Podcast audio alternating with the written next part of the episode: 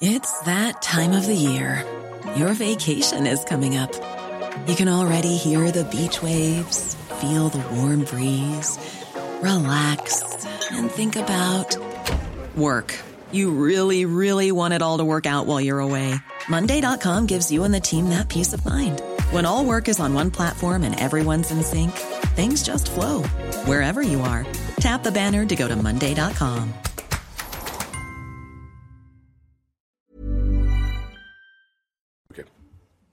Bonjour à tous, 16h passées de 57 minutes. Merci encore de votre euh, fidélité. Très très heureux de vous retrouver ensemble jusqu'à 19h pour faire le point sur l'actu de ce vendredi avec Karim Zeribi qui est consultant CNews. Bonsoir Karim. Avec Gabriel Cluzet, directrice de la rédaction de Boulevard Voltaire. Bonsoir.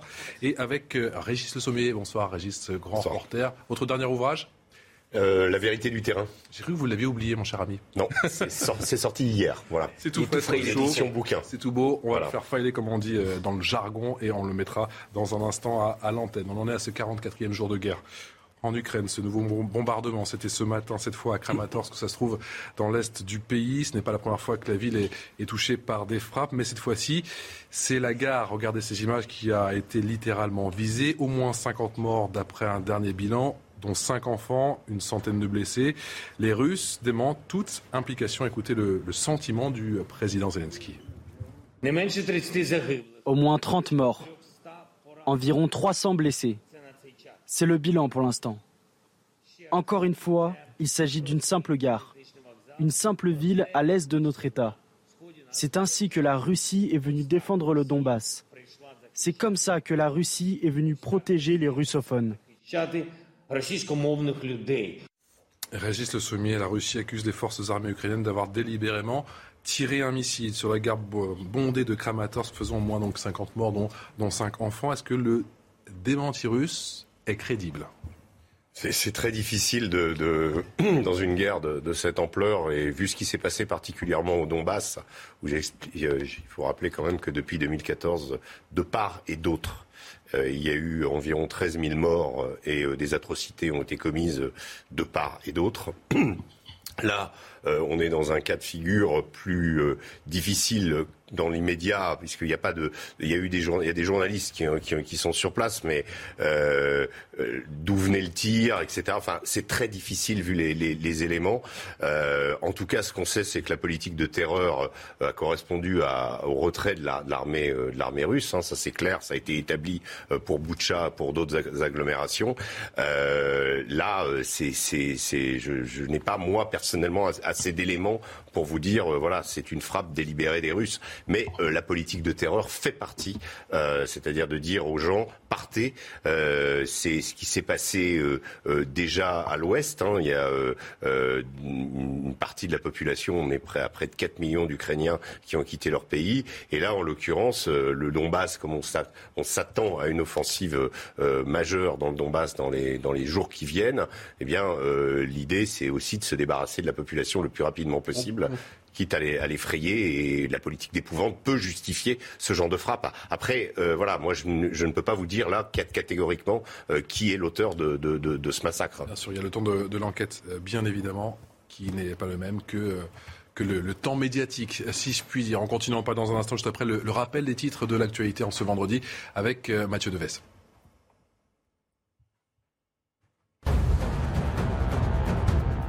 À Toulouse, l'homme suspecté d'avoir déposé un colis suspect dans une cathédrale a été placé en garde à vue. Dans le sac, des produits potentiellement explosifs mais pas de dispositif de mise à feu. La cathédrale Saint-Étienne de Toulouse a été évacuée ce matin en pleine messe. Le suspect est connu des services de police pour conduite en état d'ivresse, outrage à agents et trafic de stupéfiants. Ferrero reconnaît des défaillances internes après l'arrêt de son usine de chocolat Kinder en Belgique, soupçonnée d'être à l'origine de cas de salmonellose. Le fabricant présente ses excuses à tous ses consommateurs et partenaires commerciaux. Ferrero organise depuis le début de la semaine le rappel de certains produits Kinder commercialisés dans plusieurs pays européens et aux États-Unis l'accès à la déclaration en ligne de vos revenus suspendu après des erreurs de pré-remplissage. Ces erreurs concernent notamment les professeurs qui s'inquiétaient de l'écart entre leurs revenus réels et ceux affichés sur leur déclaration, avec de fortes majorations comprises entre 30 et 60% Une campagne de déclaration suspendue au moins pour ce week-end, le temps de mener les investigations nécessaires. Allez, ce tout dernier bilan, au moins 50 morts, dont 5 enfants et une centaine de blessés dans cette euh, frappe de la gare de Gramatorsk, frappe qui a eu lieu euh, ce matin. On accueille euh, Jean-Sébastien Ferjou. Bonsoir, vous êtes directeur de rédaction d'Atlantico, la Russie qui accuse les forces armées ukrainiennes d'avoir délibérément tiré un missile sur la gare bondée de Kramatorsk, faisant, je vous disais, au moins 50 morts. Réaction de l'Elysée, hein, c'était il y a quelques minutes, par l'intermédiaire, eh bien, regardez, de Emmanuel Macron. Les civils ukrainiens fuient pour échapper au pire. Leurs armes, des poussettes, des peluches, des bagages. Ce matin, garde de Kramatorsk, les familles qui allaient partir ont connu l'horreur. Des morts par dizaines, des blessés par centaines. C'est abominable. Je le disais, les Russes démentent. Karim Zeribi, est-ce que leur démenti est crédible aujourd'hui? Nul ne sait s'il est crédible. Ce que l'on sait, c'est effectivement qu'on a eu droit à des horreurs de la part de l'armée russe euh, que depuis le début de cette guerre. Euh, une armée russe qui est souvent malmenée aussi par euh, euh, sa hiérarchie, par, par son gouvernement, des soldats qui sont, qui sont souvent au bout et qui, se comportent de manière scandaleuse, voire barbare.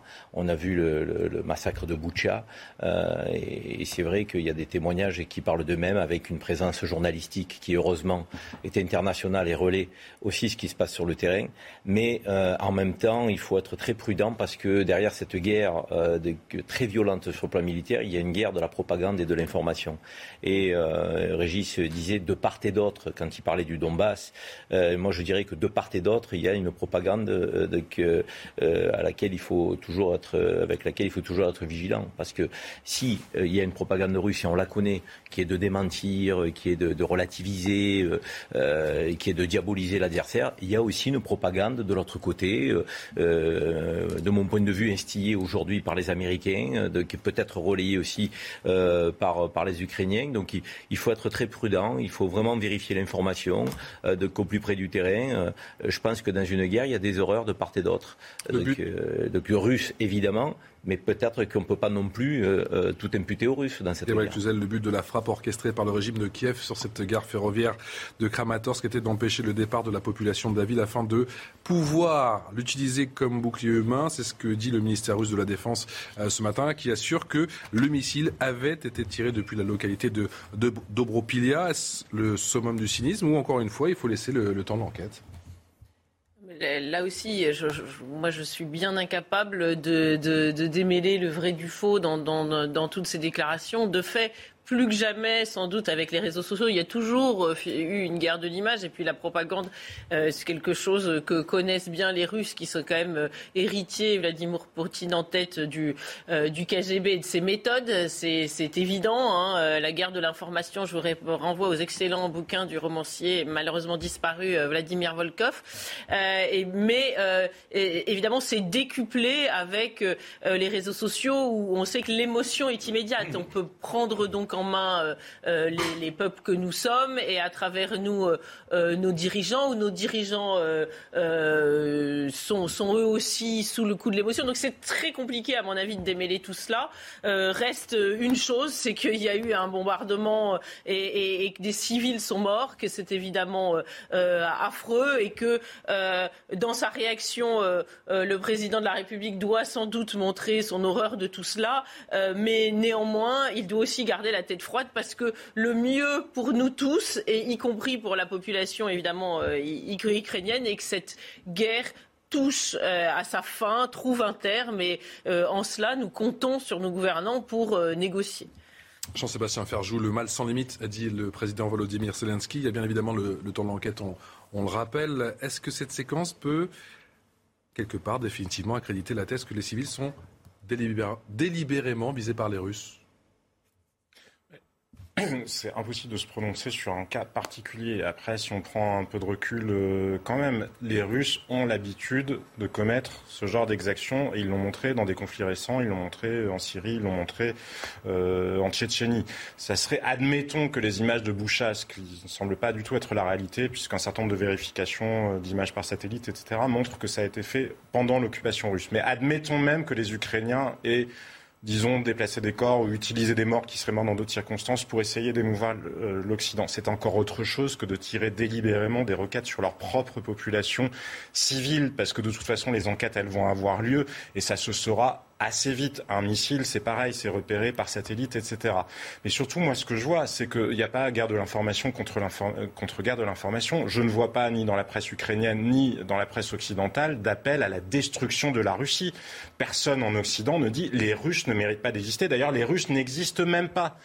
Ce qu'on voit tous les jours, jour après jour, à l'heure actuelle, à la télévision russe, dans la presse russe, c'est la négation de l'Ukraine. C'est-à-dire que pour le coup, là, on n'est pas très loin de la logique à proprement parler du génocide. Je ne vous parle pas dans la réalité, mais dans la philosophie intellectuelle qui est mise en œuvre, qui est déployée tous les jours de nouvelles tribunes. Il y avait eu celle qui a été beaucoup commentée en début de semaine d'un politologue russe qui a été publiée dans RIA Novosti, l'agence officielle. Il y a eu celle de Dimitri Medvedev, qui est beaucoup plus proche du Kremlin lui-même, qui est quand même l'ancien président de la Russie, qui conteste le droit de l'Ukraine à exister, qui dit que l'Ukraine n'existe pas de toute façon. Là encore, il y a eu des, tribunes qui, montrent que c'est une guerre contre l'Occident tout entier.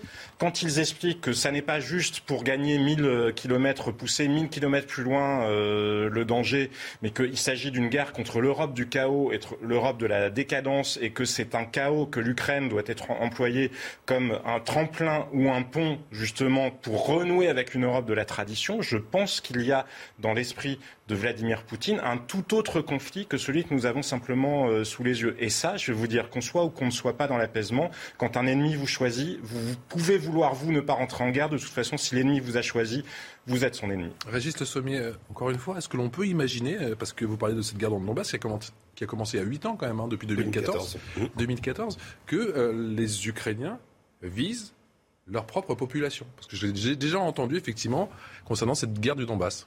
Ce qu'on sait jusqu'à présent, parce qu'on a on parlait justement d'exactions de part et d'autre, euh, que euh, voilà, tout ce qui est ressorti euh, des massacres de Boucha et l'analyse des, euh, des, drones de haute altitude, des images satellites qui a été très bien faite. Et je vais prendre à dessein cet exemple par le New York Times qui a, qui a mené une enquête vraiment très précise établissant justement la présence des troupes russes de la 35e armée du 64e bataillon d'Extrême-Orient à Boucha et dans cette agglomération. Donc là, il y a, y a vraiment une, une caractérisation, je dirais qu'il y a une enquête qui est faite euh, qui ne laisse peu de doute. En revanche, ce qu'on a vu fleurir euh, sur les réseaux sociaux et le même New York Times a, attesté euh, qu'il s'agissait de ce qu'on peut apparenter de crimes de guerre, c'est des soldats ukrainiens en train d'exécuter des prisonniers russes en les laissant à moitié en vie, en leur tirant une balle, voilà, une balle de temps en temps et en regardant s'ils bougent encore.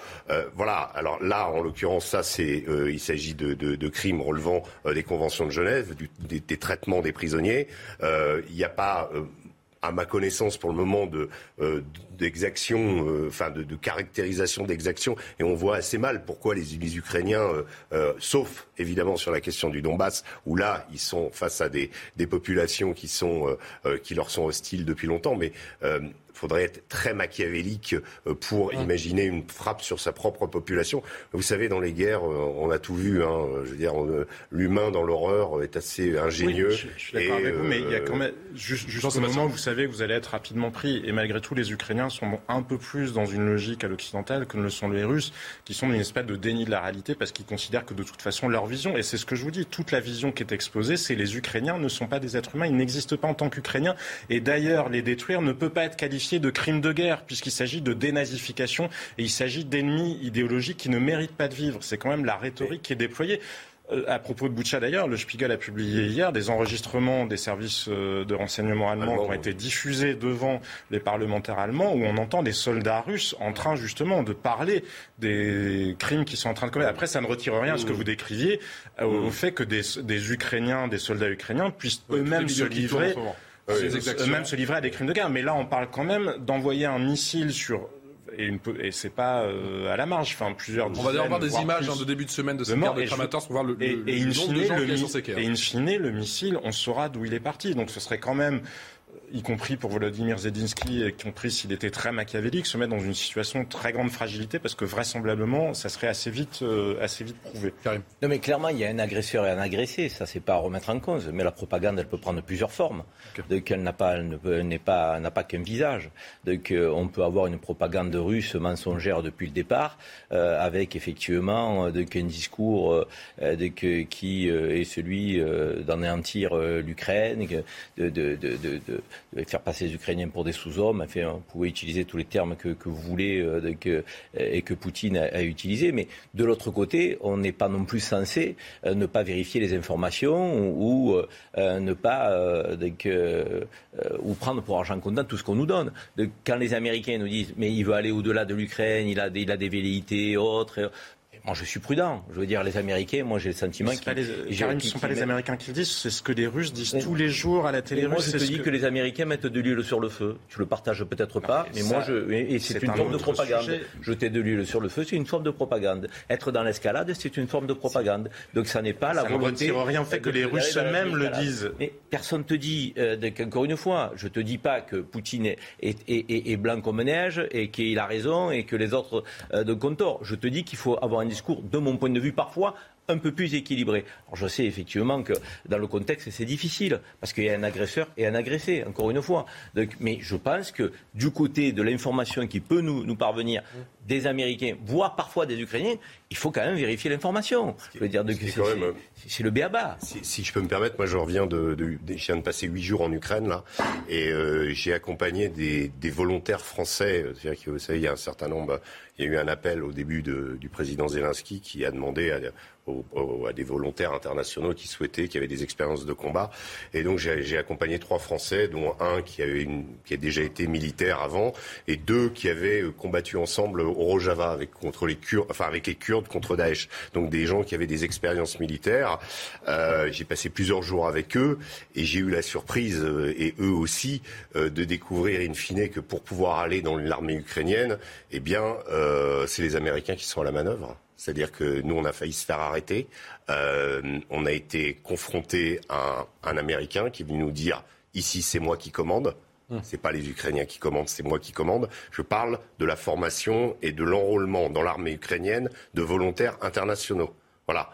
Le type m'a même donné son, nom. Euh, c'est un ancien euh, de la guerre d'Irak. J'ai fait mes vérifications. C'est un reportage qu'on peut retrouver euh, dans, le Figaro Magazine de cette semaine. J'ai été extrêmement surpris de la violence des propos de cet Américain du fait qu'il nous a pris pour des volontaires au début, quand il a vu qu'on était des journalistes, il nous a dit de dégager. Après, il était un peu plus. mais en l'occurrence, c'était c'est moi qui commande. Vous enlevez les, puces de vos portables, surtout les puces internationaux. On vous donnera d'autres puces, etc. Et ensuite, on signe un contrat, contrat jusqu'à la fin de la guerre. Voilà, voilà le. il stipule quoi ce contrat? Il stipule que vous combattez jusqu'à la fin de la guerre dans l'armée ukrainienne.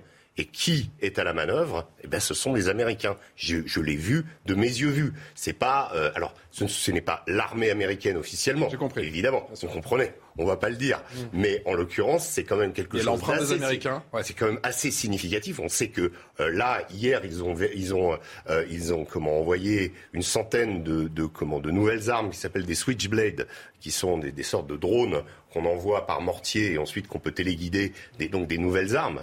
Officiellement, ils l'ont fait et ils vont le faire. Donc ils ont quand même opéré par rapport à ce que dit euh, Karim, c'est quand même la vérité.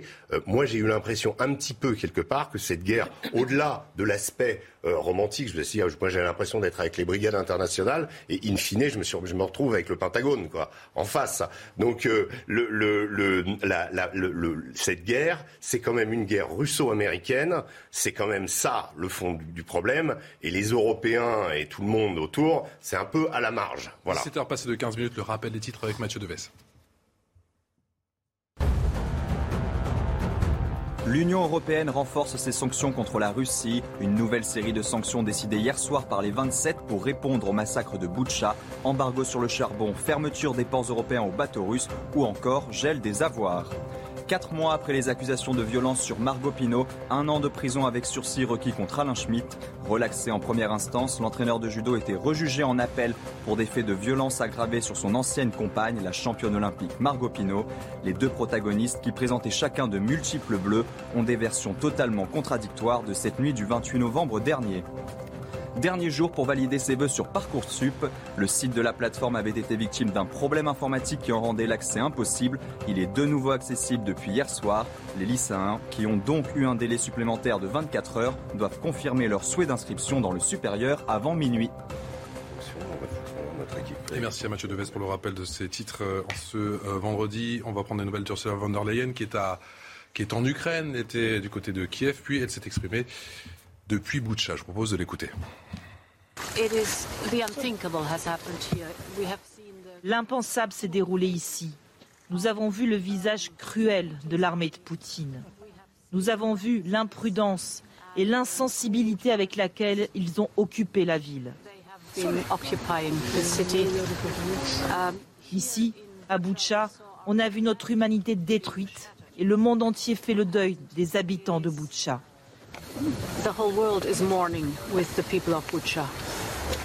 Et ce sont eux qui défendent les frontières de l'Europe, l'humanité et la démocratie.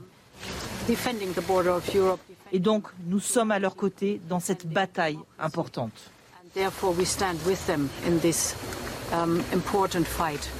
Gabriel Cluzel, la présence de Van der Leyen et de, de Borrell à Boucha en train de dénoncer ces, ces crimes, c'est anecdotique ou c'est symbolique? Non, mais je, moi je trouve euh, intéressant de rebondir sur ce que vient de dire Régis Le Sommier. Euh, il ne faudrait pas que les Européens soient euh, les idiots utiles des Américains, parce que c'est un billard à trois bandes ce conflit, et, et, et c'est pas euh, euh, être euh, défendre les Russes que d'imaginer que c'est pas tout à fait la conception binaire et, enfantine que l'on a depuis le départ. Que les Ukrainiens soient très courageux, défendent leur pays et, soient patriotes, c'est un fait et nul ne peut le contester. Que les Russes soient les agresseurs, c'en est un autre et nul ne peut le contester. Mais que les États-Unis soient aussi dans le jeu et qu'il soit fort peu probable qu'ils soient allés jouer au golf pendant que ce conflit se jouait, ça aussi c'est un fait. Donc les Européens euh, surréagissent, se prennent peut-être euh, euh, pour le, le, le, les héros de, de, cette bataille, mais encore une fois, il, il faut qu'ils fassent attention. Là, c'est autre chose qui se joue. Ils partent dans des sanctions effrénées, en risquant de se tirer une balle dans le pied, et pendant ce temps... Cinquième paquet de sanctions. Exactement, on va arriver au quoi, au 12e, au 13e, au 14e, avec des risques quand même énormes à long terme. Quand on parle de famine mais euh, euh, ces peuples que l'on risque de sacrifier par ces sanctions, euh, eh bien, ils, ne, valent pas moins que les Ukrainiens actuellement. Enfin, c'est quand même gravissime. Donc, on, est face à des décisions extrêmement importantes qu'il ne faut pas prendre sous le coup de l'émotion, qu'il ne faut pas prendre avec une psychologie de, Walt Disney et moi, Ursula von der Leyen me fait peur parce que je trouve qu'elle a un, hubris un peu euh, euh, messianique, comme on l'a dit, on a pu le dire parfois des, Américains. Elle a, un côté euh, dame patronesse qui veut sauver le monde, mais là, on n'est pas là, on est dans la réelle politique et je crains qu'elle ne soit pas la, bonne personne à, la bonne place. Vous voyez, je ne suis pas une turiféraire de, de, ce gouvernement en principe, mais je trouve que sa, façon de faire est peut-être plus adaptée. L'exécutif européen à Boucha, c'est la moindre des choses ou, ou ça sert à rien? Écoutez, moi, la guerre se passe sur notre continent. Euh, Donc c'est quoi Ursula von der Leyen, elle est présidente de la Commission. Hum. Elle n'est pas élue. Hum. Elle n'est le représentant d'aucune nation. La Commission, on sait très bien que c'est le pouvoir d'initiative au sein du Parlement européen, euh, de l'Union européenne et autres. Moi, j'aurais préféré une délégation de chefs d'État européens, à la fois à Kiev, mais qui poursuivent et qui, et qui a à Moscou rencontré Poutine. J'en parle avec un diplomate hors antenne qui me disait que, effectivement, on pourrait imaginer une démarche un peu groupée, un peu unie, donc des Européens, pour reprendre le lead aussi. Parce que moi, ce qu'a dit euh, donc Régis euh, à la fin de son intervention, c'est une guerre russo-américaine. Moi, j'ai de plus en plus le sentiment que c'est une guerre russo-américaine et que nous sommes suiveurs et pas leaders en la matière. Donc les sanctions, donc euh, la graduation, c'est les Américains qui les, qui les imposent. Euh, donc l'armement, c'est les Américains euh, qui, derrière alimentent. Les, sorties médiatiques du secrétaire général de l'OTAN, ce sont les États-Unis derrière. Moi, nous sommes Européens, c'est sur notre continent à un moment donné, moi j'aurais bien aimé qu'il y ait 4, 5 pays européens qui pèsent.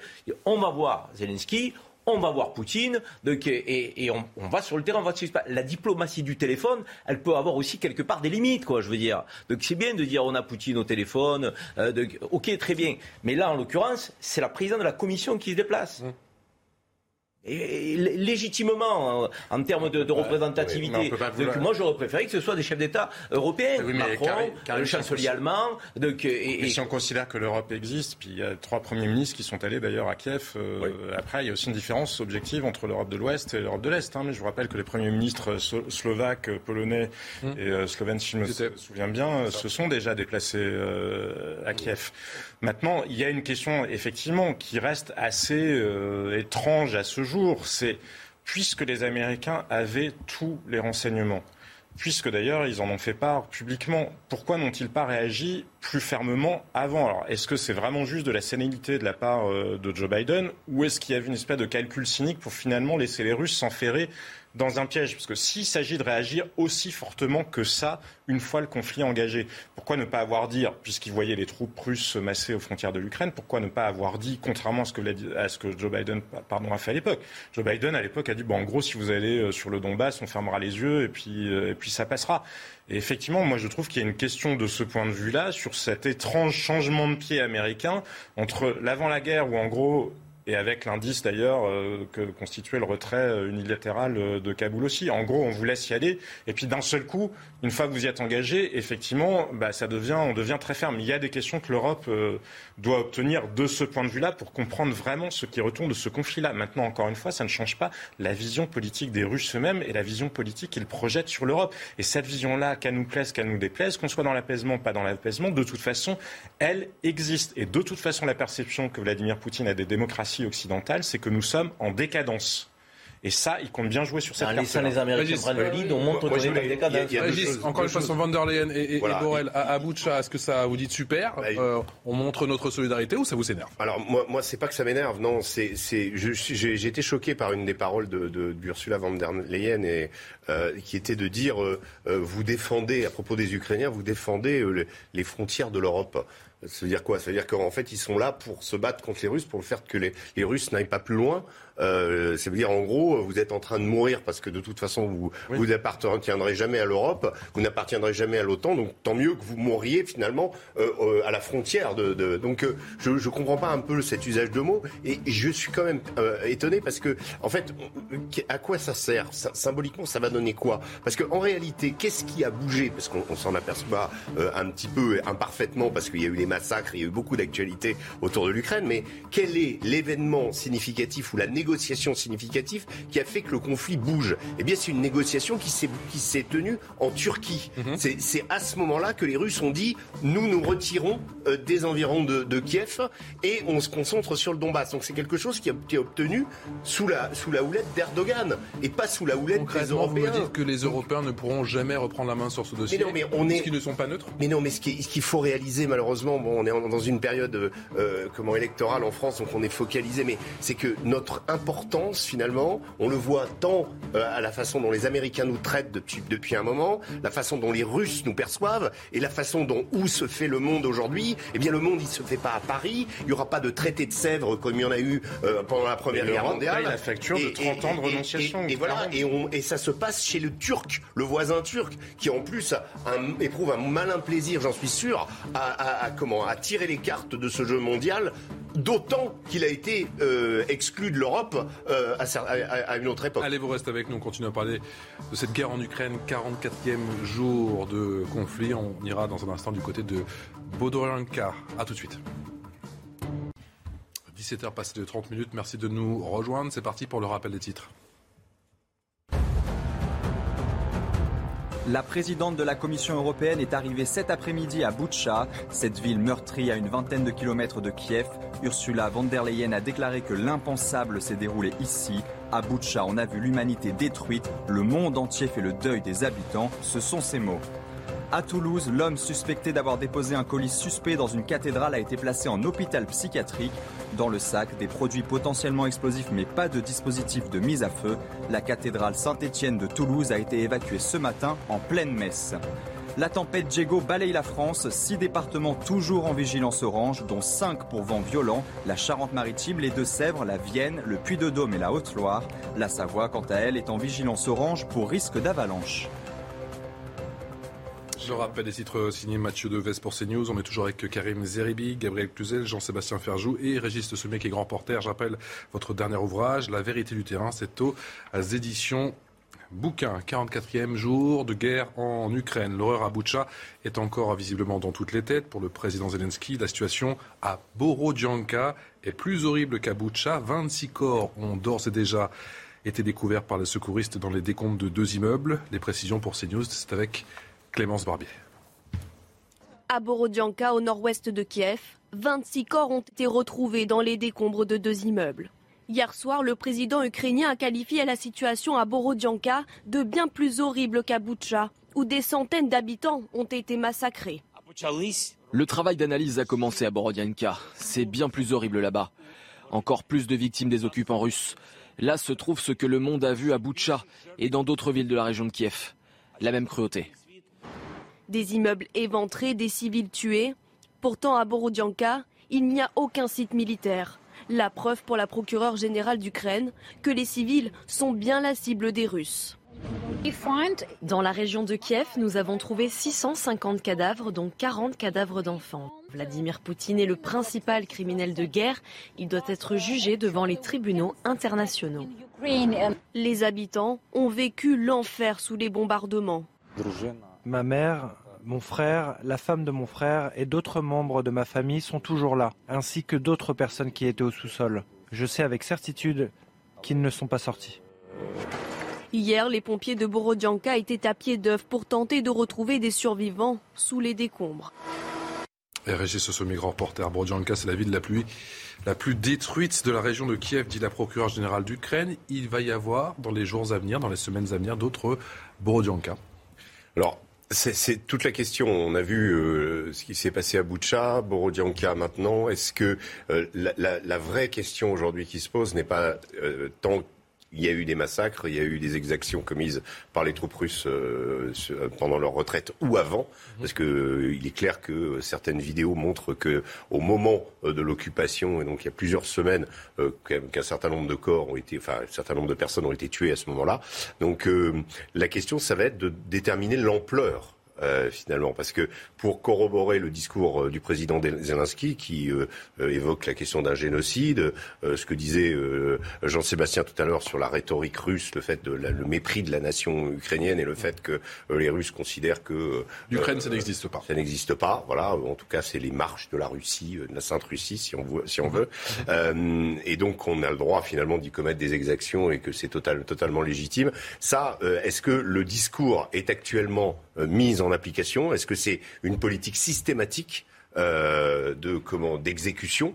Euh, et c'est là où ça va être intéressant parce que est-ce que ce sont quelques unités qui se comportent de cette manière ou est-ce que l'ordre est général, c'est-à-dire que vous vous Est-ce que ça vient d'en haut ou est-ce que ce sont ah quelques unités toute la question, hein, je veux dire, ça s'était posé pendant la. Moi, j'ai beaucoup étudié la question de Radour-sur-Glane euh, et des, des, exécutions commises par les, les Waffen-SS de la division d'Asreich à l'époque, euh, en retraite aussi, euh, une armée en retraite. Euh, est-ce que euh, c'est un ordre général? Est-ce que voilà et, et, tout ça, en fait, c'est très important de voir ça parce que là, on voit, en l'occurrence, si on peut analyser un peu les images, des corps qui sont à l'intérieur d'un immeuble. Euh, l'immeuble a visiblement été frappé par une frappe aérienne.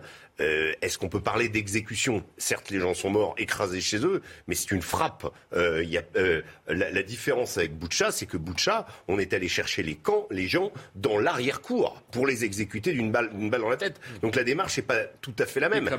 C'est une gare ferroviaire. Oui, voilà. Donc là, il y a une politique de terreur qui a, qui a consisté effectivement à frapper un immeuble, mais euh, l'application finalement d'une sorte de allez, lâchez-vous, vous pouvez euh, comment exécuter euh, les gens parce qu'on quitte le terrain et on va faire payer aux Ukrainiens ce qu'ils nous ont fait ou, leur résistance. C'est tout ce qui va être. En... Mais il, il, convient, je pense, d'être extrêmement prudent sur euh, justement d'établir l'ampleur des massacres pour pouvoir euh, déterminer si c'est un ordre général des Russes. Mais derrière, il y, a cette question-là, effectivement, il faudra que ces enquêtes-là se fassent incontestablement. Les Ukrainiens en auront besoin, et puis nous aussi, parce que malgré tout, c'est la dignité des démocraties, en tout cas quand on se revendique comme tel, que de considérer que euh, des crimes de guerre ou des crimes contre l'humanité doivent évidemment être punis. Maintenant, il y a la question qu'on doit se poser nous, c'est au bout du bout, quoi qu'il en soit, quel sens donnons-nous à ces, ou en tout cas quelle conclusion politique tirons-nous de ces images? Parce que c'est la seule question qui vaille pour l'Europe, en quelque sorte. C'est ces images-là, s'il est avéré que ce sont les Russes, est-ce que on intervient ou pas? Parce qu'on pourra toujours trouver le résultat de l'enquête un jour et que cette question-là ne soit pas tranchée parce que justement l'Europe ne sait pas où elle habite toute la question, c'est précisément celle-là. C'est est-ce que oui ou non, il y a une ligne rouge qui ferait qu'il y aurait un engagement euh, plus avant dans ce conflit? Ça n'est pas la réponse à l'heure actuelle. Et je ne vous dis pas que la réponse, la réponse être... Il n'y a pas de ligne rouge. oui, mais elle est en suspens, justement. La réponse, elle est politiquement quelque part en suspens et on voit que ça évolue. La ligne rouge, quoi L'embargo sur le gaz et le pétrole. Et on voit effectivement que les Américains jouent leur propre jeu en la matière. Mais je pense que ce débat-là, il doit être posé extrêmement clairement au niveau européen pour que la question, elle soit trancher à la limite dans un sens euh, ou dans l'autre. Moi, je ne crois pas que nous ayons intérêt à entrer dans une troisième guerre mondiale, mais il faut trancher cette question-là et pas rester finalement sous l'influence de l'émotion avec cette espèce de truc, parce qu'il y a un côté, tous les jours, on peut regarder des images d'horreur. Il y a un côté hypnotique et puis il y a un côté qui sera encore plus pervers de et puis on est impuissant face à ça et donc à quoi bon même les regarder? L'Union européenne doit-elle instaurer une ligne rouge? Karim Zeribi. Elle doit se déterminer sur ce qu'elle veut. Euh, a-t-elle les moyens d'instaurer une ligne rouge au-delà de ce qu'elle fait, l'Union européenne euh, euh, Est-elle dotée pour ça euh, De l'armement C'est-elle donné le pouvoir aussi politique, la, la, la dimension politique? On, on, constate, là, le, le j'allais dire, le, le, mot est peut-être fort, mais un peu le vide sidéral sur le plan politique de l'Union européenne, qui finalement, face à la crise, est un peu obligée de donner, euh, je dirais, une, une apparence d'une Europe un peu compacte, unie, mais, mais, finalement, les leviers ne sont pas là.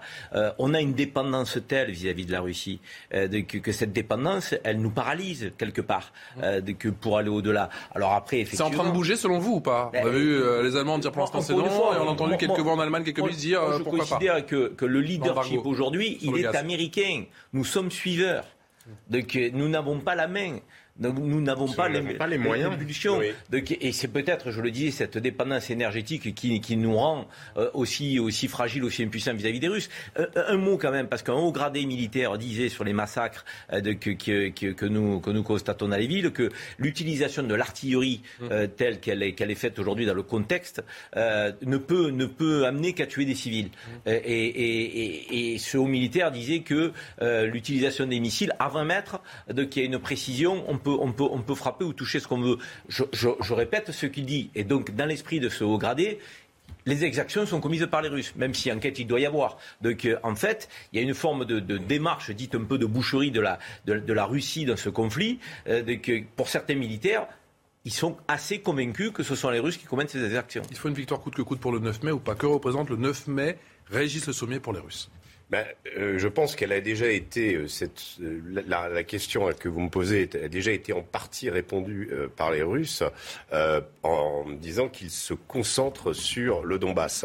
ce qu'il faut expliquer par rapport à la carte du Donbass justement qu'on voyait tout à l'heure, c'est qu'ils ne tiennent, enfin les, les, deux républiques sécessionnistes de Lugansk et de Donetsk, les oblasts, ne, ne, ne, ne forment qu'une partie euh, du, du, don, euh, enfin de, de, de, du Donbass, on le voit très bien, et que euh, justement la ville, la ville de Kram, Kramatorsk fait partie du Donbass. Ah Donc le, Donbass, c'est toute cette région-là. Fameuse gare où les Ukrainiens, que les Ukrainiens voilà. empruntent pour fuir justement le Donbass. exactement, puisque ce sont des, des, des, habitants en fait des zones ukrainiennes du Donbass, hein, faut bien le préciser. Donc là, là, on est dans une, une politique où l'objectif militaire des Russes, ce serait de conquérir toute cette zone qu'on voit évidemment de conquérir Mariupol, qui est quasiment conquise. Hein. Il y a quand même encore euh, un bataillon ou deux qui s'accrochent euh, au centre de la ville, euh, et un peu aussi dans la périphérie. Donc l'idée, c'est pour le 9 mai que Vladimir Poutine puisse annoncer aux Russes qu'il a obtenu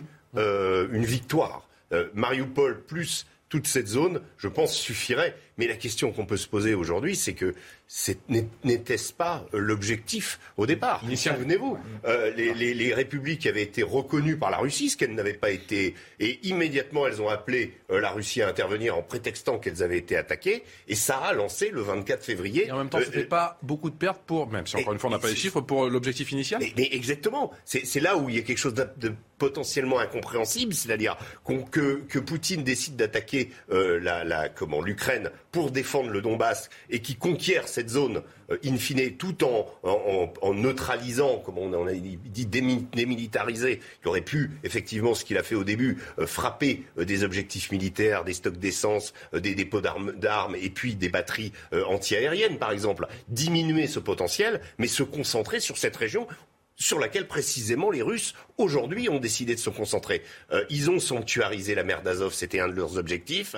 Euh, Odessa, euh, quid? On est, Odessa est un port sur la mer Noire. Est-ce qu'ils vont laisser ce port aux Ukrainiens? Ça, c'est toute la question, parce que vous savez qu'ils ont une, ils contrôlent également la Transnistrie, qui est une république euh, sécessionniste de la Moldavie, qui est à l'ouest. Donc, ils pourraient euh, finalement euh, contrôler tout le périmètre. Et si les Ukrainiens n'ont plus Odessa, ils prennent plus Est-ce qu'on n'est pas sur l'application du plan B de Grégis par rapport C'est possible, oui. C'est peut-être qu'au départ, il y avait des velléités peut-être un peu plus ambitieuses face à la détermination ukrainienne. Peut-être qu'il vient sur un plan B qui est celui de, de, de l'est, tel que tu viens de l'expliquer. Bien sûr, mais, mais en revenant à des objectifs qui auraient pu être les objectifs initiaux, je pense que les Russes auraient envahi le Donbass on aurait protesté, il y aurait eu des sanctions, etc. On aurait finalement considéré qu'il s'agissait quelque chose de, presque, euh, je dirais, voilà, euh, allez, 8 ans que ça dure après tout. Voilà, d'acceptable. Non, mais oui, parce qu'il faut quand même expliquer que le, 9 mai, les Russes euh, fêtent la victoire, voilà, contre, contre le nazisme et que donc il est hors de question pour, pour euh, Poutine de présenter autre chose que euh, un, bilan positif ce jour-là. Non, je trouve intéressant de le dire parce que finalement, Vladimir Poutine, il est toujours, c'est un homme du XXe siècle et, et, comme Joe Biden, et ils, sont en train de nous rejouer une partition du XXe siècle. et, et on le voit, c'est vraiment. Euh, même nous, nous, sommes replongés dans le XXe siècle quand on découvre les exactions de l'armée russe. Mais pardon, l'armée russe en 45, les femmes allemandes euh, à l'époque euh, ont été violées comme l'ont sans doute été les Ukrainiennes il n'y a pas très longtemps. et, on n'en a pas beaucoup parlé. Katyn, pourquoi les Polonais vouent une, une, une, une, haine ou en tout cas sont très effrayés par les Russes? L'épisode de Katyn, hein, on se souvient l'élite polonaise qui a été assassinée, vient de là. Et, c'est vrai qu'on on nous rejoue, Joe Biden, c'est la guerre froide et Vladimir Poutine, c'est aussi la guerre froide. Et euh, c'est vrai que pour en revenir au, sujet précédent, euh, on se souvient que les Américains euh, euh, armer euh, les, les, Afghans contre les Russes sans faire la guerre eux-mêmes, ben, mutatis mutandis, voilà, c'est pas les mêmes peuples, mais euh, on peut pas évacuer l'idée que les, les, Américains utilisent les Ukrainiens qui eux ont un autre calendrier et défendent leur pays, mais pour user, user les Russes. Donc quand on dit oui, les Ukrainiens ont, ont, ont, été très courageux, ont résisté beaucoup plus fortement que Vladimir Poutine ne le pensait, c'est vrai, ils ont été très courageux, mais on peut pas évacuer l'idée qu'ils étaient un peu aidés quand même, non Moi, je voulais juste rajouter une chose, c'est que ça, ça ressemble comme deux gouttes d'eau à ce qui s'est passé en Afghanistan dans les années 80. Qu'est-ce qu'ont fait les Américains? Ils ont armé les Moudjahidines afghans pour qu'ils puissent se défendre contre les Russes. L'objectif à l'époque, il était écrit noir sur blanc. La CIA voulait saigner l'armée rouge. Elle l'a saigné aussi, aussi bien que euh, l'armée rouge a fini par quitter l'Afghanistan. Mais, mais in fine, qu'est-ce qui s'est passé? On a laissé l'Afghanistan, on l'a abandonné on n'a pas du tout investi dans des infrastructures après. Donc les Russes, eux, sont partis d'Afghanistan. Nous, on a laissé les Moudjahidines qu'on avait soutenus. Enfin, je parle des Américains. Mhm. Et in fine, ça nous a amené les talibans. Donc le, la, vraie question, c'est qu'est-ce que veulent faire les Américains des Ukrainiens? Est-ce que finalement, euh, ce qui est en train de s'esquisser, c'est pas non plus, ça c'est une autre hypothèse, euh, la, naissance d'une Corée avec une Corée euh, du Sud et une Corée du Nord, c'est-à-dire une partie est sous influence russe et une partie ouest sous influence euh, occidentale. Parce que là aussi, et je finirai là-dessus, euh, moi ce que j'ai vu en, Ukraine, c'est une société qui ne fonctionne plus au diapason de la société russe. Ce que je veux dire, c'est que c'est important de, le préciser. C'est que je pense que Vladimir Poutine a sous-estimé euh, l'attrait et le fait que euh, vous êtes vous, vous, vous, comment vous êtes à Lviv, vous êtes à Odessa, euh, vous voyez que c'est ça, ça, bat. Il y a quelque chose d'européen, il y a quelque chose qui n'est plus russe. Et on continuera pas dans un instant, mon cher Régis. Je dois vous couper. Le rappel. À tout de suite. En Ukraine, au moins 50 morts, dont 5 enfants, dans un bombardement sur la gare de Kramatorsk à l'est du pays, alors que des centaines de civils se pressaient pour fuir la région, cible désormais des forces russes. Un acte inhumain dénoncé par le président Volodymyr Zelensky, mais pour lequel Moscou nie toute responsabilité. La première mission privée vers la station spatiale internationale a décollé. Trois hommes d'affaires et un ancien astronaute de la NASA ont décollé à bord d'une fusée de SpaceX. C'est la première mission entièrement privée vers la station spatiale internationale. Ils y resteront un peu plus d'une semaine. Au programme des expériences sur le vieillissement, la santé cardiaque ou encore les cellules souches. L'accès à la déclaration en ligne de vos revenus suspendu après des erreurs de pré-remplissage. Ces erreurs concernent notamment les professeurs qui s'inquiétaient de l'écart entre leurs revenus réels et ceux affichés sur leur déclaration, avec de fortes majorations comprises entre 30 et 60% Une campagne de déclaration suspendue au moins pour ce week-end, le temps de mener les investigations nécessaires. Merci à vous Mathieu Deves pour le rappel des titres. On est toujours avec Karim Zerebi, Gabriel Cluzel, Régis Sommier et Jean-Sébastien Ferjou. Vous souhaitiez rajouter quelque chose? Non, mais on parlait de, justement de 20e siècle ou de 21e siècle et on voit qu'il y a des visions euh, probablement différentes parce que Vladimir Poutine, lui, considère qu'il y a eu une humiliation de la Russie historique, et ce qui est partagé par beaucoup de Russes, parce que nous, on a l'impression qu'on a gagné la guerre froide, les Russes, eux, ils ont l'impression que la Russie s'est libérée toute seule du soviétisme, et qu'elle n'a pas perdu une guerre, que c'est les Russes qui se sont libérés d'un système qui les opprimait, et qu'en face, l'Occident ben, ne les a pas, euh, finalement, ne s'est pas montré à la hauteur de l'envie de liberté qu'ils avaient, ce qui est d'ailleurs assez contestable. Après, il peut y avoir cette perception-là, qu'elle ne soit pas vérifiée dans les faits. De facto, on leur a ouvert les portes du, du FMI, on leur a ouvert ouvert les portes de l'OMC. De facto, on a donné beaucoup de milliards à la Russie. Ça n'est pas la responsabilité de l'Occident si la Russie n'a pas su se développer économiquement, comme par, ailleurs euh, la Chine, euh, la Chine l'a fait. Mais il faut le prendre en considération parce que je pense que Vladimir Poutine joue cette carte-là, cette espèce de carte de revenir sur une humiliation historique. Et c'est ce qu'il dit toujours, la grande catastrophe géopolitique, c'est l'effondrement de l'URSS. Pas parce qu'il regrette en soi le communisme, mais parce qu'il regrette ce qu'était la Russie comme superpuissance à l'époque. Maintenant, les Américains, ils sont probablement sur un agenda assez différent. Ils restent obsédés par la Chine. Leur enjeu, c'est le 21e siècle et c'est la Chine. Et peut-être sont-ils en train, effectivement, de se dire, je suis d'accord avec l'image que Régis employait sur l'Afghanistan. Alors après, est-ce que c'était prémédité ou est-ce qu'ils l'ont découvert en cours de route en se rendant compte que finalement l'armée russe était bien moins puissante que ce qu'ils estimaient qu'elle était, mais de se dire, après tout, si les Russes peuvent s'abîmer et si Vladimir Poutine peut mettre un trait définitif sur la puissance russe à cette occasion-là, alors même qu'il était en train de s'allier avec la Chine, eh ben, tant mieux, parce que ça nous fera euh, les mains libres, et puis on aura une Russie qui sera appauvrie et militairement et économiquement, et ça nous donnera les mains libres pour faire face au grand clash avec la Chine. L'Union européenne a donné 35 milliards d'euros à Vladimir Poutine pour son approvisionnement en, énergie depuis le début de la guerre et 1 milliard d'euros pour financer la défense de l'Ukraine. C'est ce qu'a déclaré hier Joseph Borrell, le chef de la diplomatie de l'Union européenne, qui exhorte l'Europe à envoyer plus d'armes à l'Ukraine pour aider à mettre fin à cette guerre. Karim Zeribi, si cette guerre continue, encore et toujours, si elle continue encore pendant des mois, est-ce que l'UE va pouvoir encore pendant longtemps mettre la main au pot?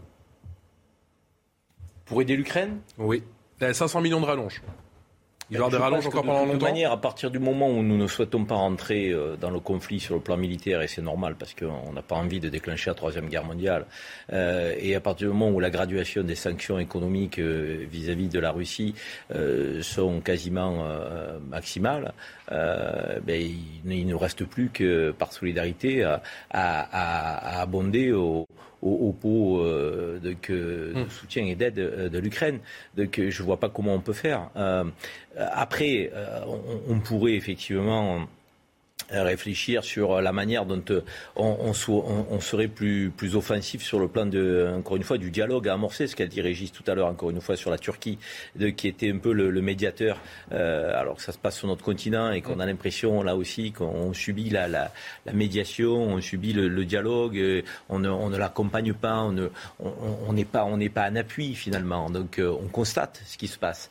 Peut-être que là, il faudrait qu'on soit un peu plus actif. Alors après, chercher les voies de européenne de pouvoir l'être euh, pour être à l'initiative de, ce dialogue qui peut se réamorcer en donnant des, portes de sortie à la fois à la Russie, parce qu'il ne faut pas humilier la Russie. La, Russie humiliée ne sortira jamais du conflit. Ce conflit durera de vitam aeternam tant que Poutine aura l'impression euh, de, sortir euh, via une défaite ou de manière terne. il, restera coûte que coûte, donc il ferraillera. Donc il faut une sortie honorable. De l'autre côté, il faut garantir la, la, je dirais la, la, la, liberté euh, de, pour, pour, les, pour les Ukrainiens, mais on doit être actif. Et on ne peut pas, on peut pas être, euh, être en situation de spectateur. Et ça passe par l'argent Nous sommes trop, me semble-t-il. Et ça passe par l'argent, à coût de 500, de demi-milliards d'euros à chaque fois Pendant combien de temps Ouais, non, mais ce qui me semble important, parce que... Euh, euh, Jean-Sébastien parlait de la façon dont euh, Poutine parle à son peuple, mais il y a aussi ce que ses alliés, par exemple, les, le, ce qu'on appelle le BRICS, observent. Mm. Euh, c'est-à-dire que, et, l'image qu'il renvoie, c'est-à-dire que c'est l'Amérique, c'est les États-Unis qui, qui, tirent les ficelles. Et, il faut absolument pas, renvoyer. Pardon Vous dites que Poutine n'est pas non, si seul que non, ça Non, non, et on parlait de la Chine tout à l'heure. C'est vrai que les États-Unis, l'affrontement maintenant, c'est avec la Chine, mais la Chine fait partie de Brésil, Russie, Inde, Chine, voilà. Et donc ces pays-là, euh, ils voient quoi? Ils voient la Russie qui résiste aux États-Unis. Et c'est très, c'est très mauvais de, de donner cette image-là. Et nous, Européens, si on a si on donne l'impression d'être les chiens-chiens des Américains, euh, nous, nous, nous, ne jouons pas un jeu favorable. Parce que finalement, euh, Poutine a tout intérêt à développer cette image-là, c'est-à-dire que il est celui qui, qui est le rempart face à l'hégémonie américaine. Donc les Européens doivent doivent jouer une partition qui est la leur et pas euh, celle nécessairement que leur impose Joe Biden. Poutine seul euh, face aux Occidentaux, mais pas sur le plan international. Ben, euh, Poutine n'est pas seul, puisque ce que rappelait Gabriel était fort juste. Hein. on a l'impression que Poutine, on l'a entouré, qu'on l'a cerné, etc. Bon, en réalité, il, rien qu'en s'adressant à l'Inde et, à la Chine, il s'adresse euh, aux deux tiers de l'humanité, presque. Hein. Euh, sans parler des pays d'Afrique qui n'ont pas condamné l'intervention, du Mexique qui, à ma connaissance, ne l'a pas condamné non plus. Ben, il y a un certain nombre de pays comme ça qui, euh, voilà. Et nous, on a l'impression que parce que c'est chez nous, on parle. En fait, Poutine, lui, depuis le début, je rappelle que les, les trois voyages qu'il avait faits pendant deux ans de, de, de Covid, il est il est sorti trois fois de, Russie. Il est mm. allé voir Biden à, Genève, Modi à New Delhi et Xi à, comment, à, Pékin. Donc voilà. Mais, mais ce qu'il ce qu'il faut rappeler par rapport à la question, du, le problème de l'Europe, vous donniez tout à l'heure une proportion.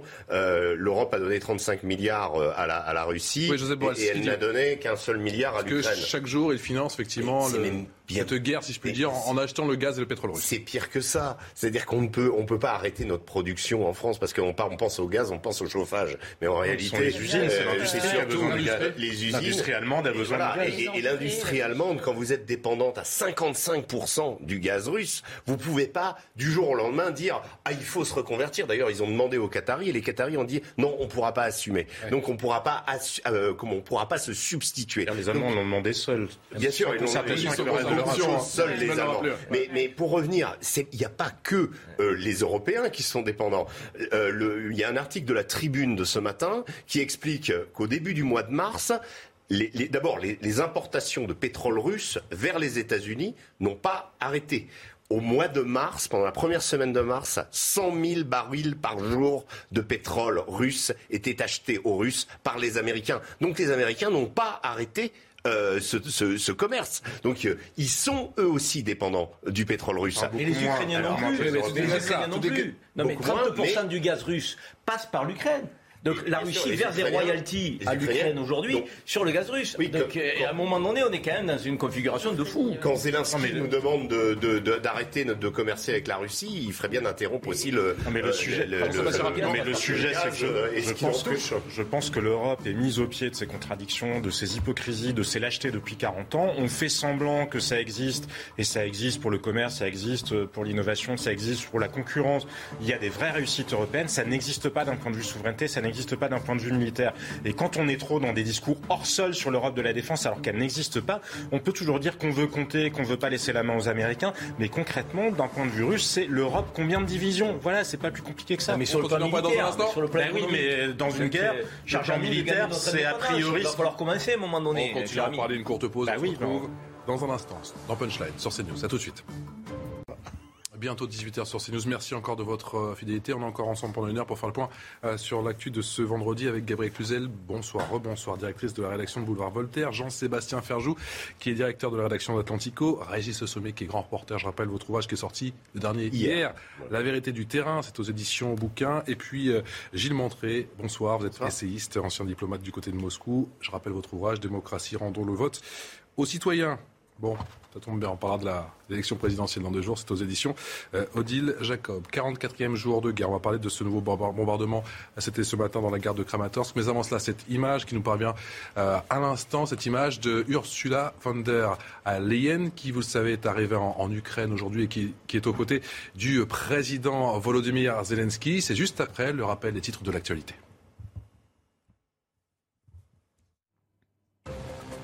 Un an de prison avec sursis requis contre Alain Schmitt avec interdiction d'entrer en contact avec la victime.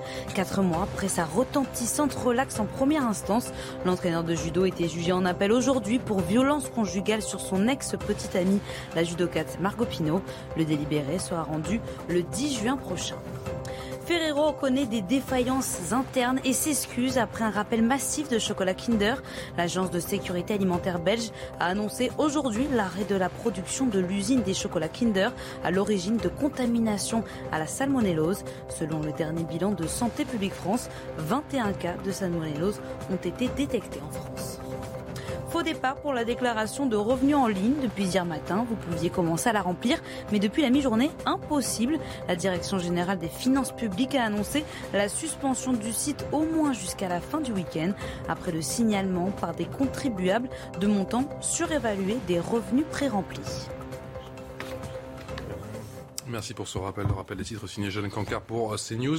Euh, Gilles Montré, on va commencer cette émission avec cette image hein, qui nous parvient, cette image de la présidente de la Commission européenne, Ursula von der Leyen, qui est donc arrivée en, Ukraine. Elle était un petit peu plus tôt du côté de Boucha, on le verra dans un instant. Et là, elle est avec le président Volodymyr Zelensky, le président ukrainien. On aperçoit également Joseph Borrell. Est-ce que ces images sont importantes ou pas pour l'Union européenne? Oui, bien sûr. On a envie de dire enfin.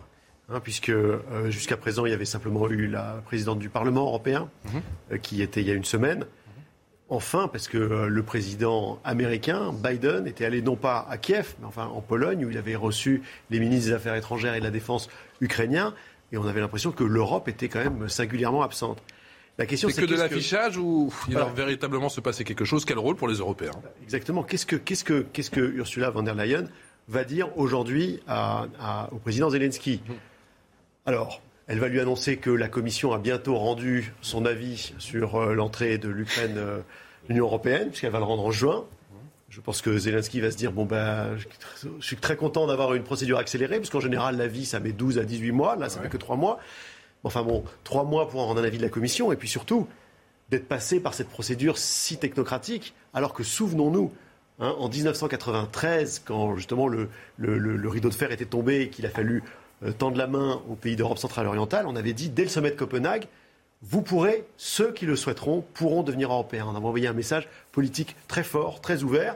Là, c'est pas ce qui a été fait à Versailles. On a dit, bah, il y aura un, même pire que ça, c'est un- grotesque. Oui, oui, on leur a dit, voilà, excusez-nous, il y a déjà le Monténégro, la Macédoine, euh, il y a une procédure. Faites- faites On la va- queue. Faites la queue, on va vous rendre, on va vous rendre un avis. Et puis deuxièmement, il va lui parler euh, de- du fameux cinquième train de sanctions qu'on a beaucoup euh, monté. En, voilà, Donc on arrête notamment avec le charbon russe. on arrête avec le charbon route, donc on sait que c'est c'est un peu marginal, hein, mais- Voilà, que c'est marginal, c'est que 4 milliards. On a rajouté quelques, quelques personnalités dans le, dans, le, dans le train des sanctions, Mmh. mais on n'a toujours pas d'accord sur le pétrole à défaut du gaz. Et donc, on voit bien que là, la position européenne, elle est de plus en plus difficile. À un moment où pourtant, on est à un tournant, en tout cas, un tournant euh, sur le terrain. gros, le cinquième train de sanctions, au-delà de ça, ça va commencer à être problématique. Mais ce qui va être problématique, On c'est n'a plus grand-chose en réserve. Enfin, ce qui va être problématique, c'est la position européenne tout court. C'est qui va devenir intenable.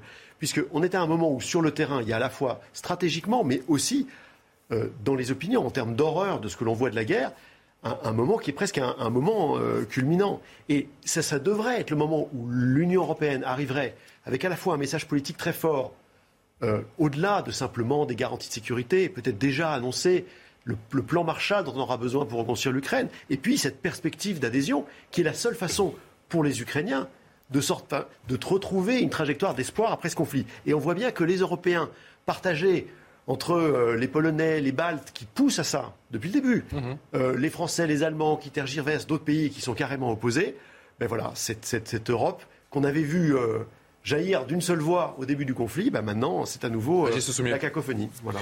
Non, c'est ce qui est assez euh, triste dans, ce bon euh, symboliquement c'est important qu'elle y aille. Euh, c'est vrai que les, les, Euro- les Européens au moins enfin montrent le, bout de leur nez là-bas. C'est vrai également que Biden lui avait fait le déplacement en Pologne, mais en revanche la, la réalité de ça, à part accompagner le président Zelensky, lui parler, faire des sourires, serrer des poignées de main, faire des poignées de main. la négociation, elle ne se situe pas là. La négociation, euh, on va avoir euh, à nouveau un nouveau train de sanctions, certes, mais ça ne va pas être. euh, c'est pas Poutine n'est pas en train de trembler à, l'énoncé de ce, train de sanctions. Je le répète. la seule chose significative qui a été obtenue par la négociation euh, depuis le début, c'est le retrait des troupes russes de l'ouest du Dniepr. Et ce retrait a été obtenu à Istanbul sous la férule euh, de d'Erdogan pendant ces négociations-là. Qu'est-ce que, euh, comment, qu'est-ce que euh, Ursula von der Leyen a proposé aux Russes? En quoi les Européens peuvent aujourd'hui se dire Parce que l'idée, c'est quand même d'arrêter la guerre. C'est Ah, elle pas, va dire notamment, euh, je pense qu'ils ont, ils ont, ils ont voté pour 500 millions d'euros de plus de, d'armes. Oui, et puis on l'a dit tout à l'heure, euh, tout, tout en versant euh, comment euh, nous, nous réunis euh, comment plusieurs dizaines de milliards de, euh, de- de- d'euros à la Russie pour pour pouvoir toujours bénéficier de son gaz. Donc la, la, la question en fait, elle est euh, quel est le poids politique euh, de l'Europe dans ce conflit. Il faut poser les choses crûment. Si ce poids est nul et si euh, notre euh, comment notre rôle consiste en tant qu'Européens à simplement nous rendre à kiff, donner quelques armes et espérer que le sort des armes soit favorable aux Ukrainiens, eh bien il est fort à parier que les Russes vont conquérir le Donbass. Ils finiront par le conquérir et ils, ils vont couper l'Ukraine en deux. La question c'est où on en est et quel poids peut-on avoir dans les négociations? Et on s'aperçoit qu'il est très faible malheureusement et que les choses ne se passent plus euh, avec nous. Euh, c'est une guerre, je l'ai répété, je ne vais pas revenir sur ce que j'ai j'ai vu en Ukraine, Bah, mais c'est une graine, une, une- voilà, dans lesquelles les Américains ont une part considérable. Moi, j'ai discuté avec des Américains sur le terrain, euh, qui sont pas officiellement des gens de l'armée, mais je ne vais pas vous faire un dessin. Ils sont là pour organiser les choses, donc ils sont présents, j'en atteste. Ensuite, ils sont là pour livrer une guerre qu'ils qu'ils livrent depuis Pas en Pologne, euh, en la- Ukraine, la on est d'accord. froide. On parle de l'Ukraine. hein. Euh, on parle de l'Ukraine aux Russes. Et finalement, ni les, ni les Américains, quand on voit comment ils traitent les Européens, ni les Russes, qui méprisent souverainement, euh, qui nous considèrent comme des caniches des Américains, non, ne, ne, ne- ne- ils s'en fichent complètement, en fait, de l'Europe. Et, et on, on s'aperçoit que le, le terrain de négociation, c'est la Turquie, précisément ce pays qui, euh, à qui on a refusé la porte de l'Europe et qui, aujourd'hui, euh, se frotte les mains en se disant on- moi je participe à l'avenir du monde. Et nous, on est là, on est annexe, euh, on a, euh, oui, peut-être euh, des, des comment, quelques petites choses à faire, mais on n'est pas la pièce centrale de l'édifice. Jean-Sébastien. Surtout parce que ça s'est décidé au même moment qu'il y avait les négociations en Turquie, mais enfin la clé du conflit, elle est militaire pour Vladimir Poutine, elle est militaire. Ce ne sont pas les négociations. Alors le jour où il aura atteint un objectif qui lui paraît souhaitable d'un point de vue militaire, si tant est qu'il y parvienne, ce jour-là probablement il sera euh, enclin à négocier avec qui euh, d'ailleurs sera disponible à ce moment-là. Il prendra certainement un malin plaisir à humilier ceux qui s'imaginent être en situation de pouvoir euh, le faire fléchir. Mais la clé, elle est militaire de toute façon. Donc n'imaginons pas trop que la négociation et la diplomatie peuvent grand-chose en l'état. En revanche, quand on regarde l'Europe, il y a une réalité qui est très contrastée. L'Europe, elle a un capital formidable qui s'est dégagé à l'occasion de, ce conflit-là. On vient de se rendre compte que l'Europe est un modèle attractif. Alors, on en est plus conscient quand on est dedans. Elle ne nous fait pas rêver parce que nous, on voit euh, ce que vous évoquiez, le côté techno- technocratique complètement dingue. Complètement fou de dire à l'Ukraine ah ben, on a besoin d'examiner pendant trois mois. On s'en fiche, c'est pas comme s'ils allaient adhérer demain. On sait que derrière il y a 15 ans de négociations. surtout Donc ça. on peut dire oui aujourd'hui. Quand on a 15 ans pour en reparler, il n'y a pas besoin de perdre beaucoup de temps dans des procédures bureaucratiques. Avant, l'Europe qui, quand on est à l'intérieur, se livre à des choses complètement absurdes. Regardez la Hongrie sanctionnée au lendemain de la réélection très large euh, de Viktor Viktor Orban Orban, ouais. par les Hongrois. Enfin, ça n'a aucun sens. Euh, Ursula von der Leyen, effectivement, elle risque pas d'aller à Varsovie puisque la Pologne est aussi sous l'objet de sanctions européennes. Et si tentez, imaginez que Marine Le Pen ou Jean-Luc Mélenchon soient élus, alors la Commission européenne, elle va aussi sanctionner la France. Donc, de toute façon, il y a une contradiction majeure en Europe. Il y a une Europe qui s'est noyée, qui a été incapable, qui s'est précipitée que sur de l'économie, qui a été incapable de se construire une véritable identité politique et de développer une vraie démocratie, alors même que le Parlement européen est un lieu de démocratie. Il y a beaucoup plus de contrôle démocratique au Parlement européen qu'il n'y en a d'ailleurs dans le Parlement français. Mais quand même, l'Europe est une faillite démocratique et politique, alors qu'elle fait rêver. Notre modèle fait rêver les Ukrainiens, il fait rêver les Géorgiens, il fait rêver euh, les Moldaves, il fait rêver tous ces pays qui sont à nos portes et qui disent oui, quand même, la démocratie libérale adossée à la prospérité, ça nous intéresse. Que sommes-nous capables d'en faire? Ben, Je vais vous dire, nous avons besoin d'un De Gaulle, mais d'un De Gaulle européen. Sauf qu'on ne trouve pas et que c'est certainement pas Ursula von der Leyen, dont tout le monde savait en Allemagne qu'elle était nulle. Et c'est d'ailleurs la raison pour laquelle elle a été exfiltrée euh, à Bruxelles. Et c'est le drame des Européens.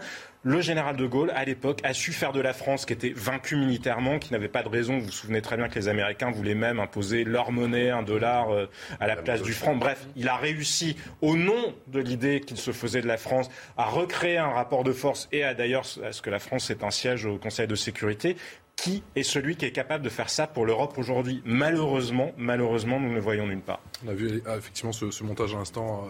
En bas d'image, vous aviez des images de, de Boucha, le contraste saisissant avec euh, Ursula von der Leyen qui est arrivée à Kiev, qui, est avec le, président Volodymyr Zelensky. Est-ce que pour vous, ce voyage, c'était une évidence ou qu'au fi- au final, ça ne sert à rien? Alors je vais être très méchante, mais je pense qu'elle voulait être sur la photo. Euh, il faut être pris en photo avec Zelensky. Ça, elle, a- elle a l'impression de, euh, de, de jouer son rôle, alors qu'en réalité, très Il franchement. n'y avait pas une forme de pression sur l'exécutif non, mais elle- européen elle n'en a aucun. Alors là, elle a eu un. tenu je- d'y je- aller, non je- je- elle, a, elle a eu un siège. On n'est pas reparti dans le Sofagate. Elle était avec euh, Charles Michel encore cette fois. Là, c'est, c'est, c'est- on, on lui- a trouvé une place. Non, elle a un côté euh, très. Euh, dame patronesse, euh, euh, donneuse de leçons. Moi, en effet, je, je- je- je trouve absolument scandaleuse euh, c'est, ce, ce train de sanctions promis à, à- à- à la Hongrie euh, 48 heures après les élections pour lui signifier en maîtresse d'école que la Hongrie a mal voté, la, la Hongrie doit être punie, sachant qu'elle accueille quand même un demi-million de réfugiés. hein, et vous avez raison de le rappeler, les sanctions sur la Pologne n'ont pas été levées. Et les Polonais, 2,5 millions et demi. Exactement. Et, et, et, et là, que, est-ce que, euh, euh, comment dire, la, la situation d'un Ukrainien va être améliorée par euh, la visite d'Ursula von der Leyen? Non. Euh, actuellement, l'Europe est impuissante pour plein de raisons. Alors, vous l'avez dit, nous sommes une union commerciale. D'ailleurs, euh, charbon et l'acier, c'est né quand même sur le commerce.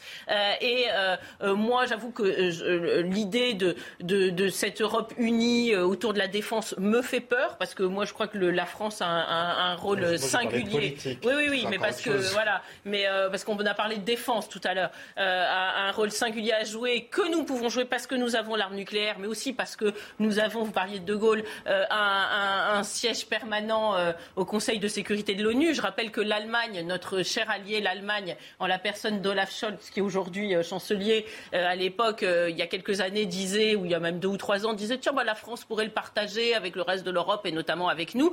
Donc, il faut que la France reste très attachée au rôle singulier qu'elle peut jouer. Et plutôt qu'Ursula von der Leyen, bah, peut-être que euh, euh, le président de la, oui, le, pré- le président, notre président pourrait jouer un rôle, un rôle particulier. Je ne crois pas, en tout cas, que euh, la, venue d'Ursula von der Leyen soit déterminante dans cette crise, loin s'en faut. Ursula von der Leyen, qui était, vous le voyez, qui est en ce moment à Kiev, qui- était un petit peu plus tôt dans l'après-midi quand elle est arrivée en Ukraine du côté de, de. Elle dénonce les massacres qu'il y a eu lieu, qui ont eu lieu sur place. Écoutez-la. It is the unthinkable has happened here. We have seen the L'impensable s'est déroulé ici. Nous avons vu le visage cruel de l'armée de Poutine. Nous avons vu l'imprudence et l'insensibilité avec laquelle ils ont occupé la ville. Um, Ici, à Boutcha, on a vu notre humanité détruite et le monde entier fait le deuil des habitants de Boutcha.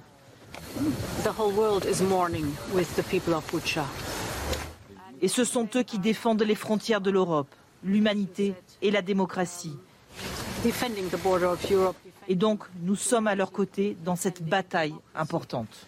and therefore we stand with them in this important fight. Vous trouvez que le constat de Gabriel Cluzel est dur? Oui, parce que je trouve qu'il y, a- quand même une, symbolique, et puis c'est pas un courage, parce que là, c'est très encadré comme visite, c'était sans doute beaucoup plus courageux d'y aller il y a 15 jours, mais il y a un signe qui est fort de venir, et une fois de plus, Biden n'avait pas franchi hein, la frontière, il était resté en Pologne. Voilà, les Européens sont à Kiev.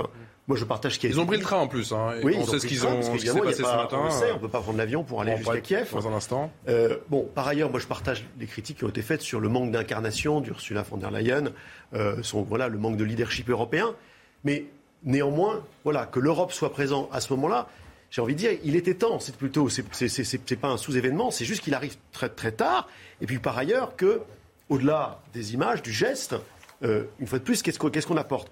On a parlé de la perspective européenne, de, de- de- de ces hésitations. Il y a aussi la paix elle-même, le plan de paix. Comment ça se fait que, comme on l'a dit très bien, Erdogan ait été le médiateur de ce, de ce conflit?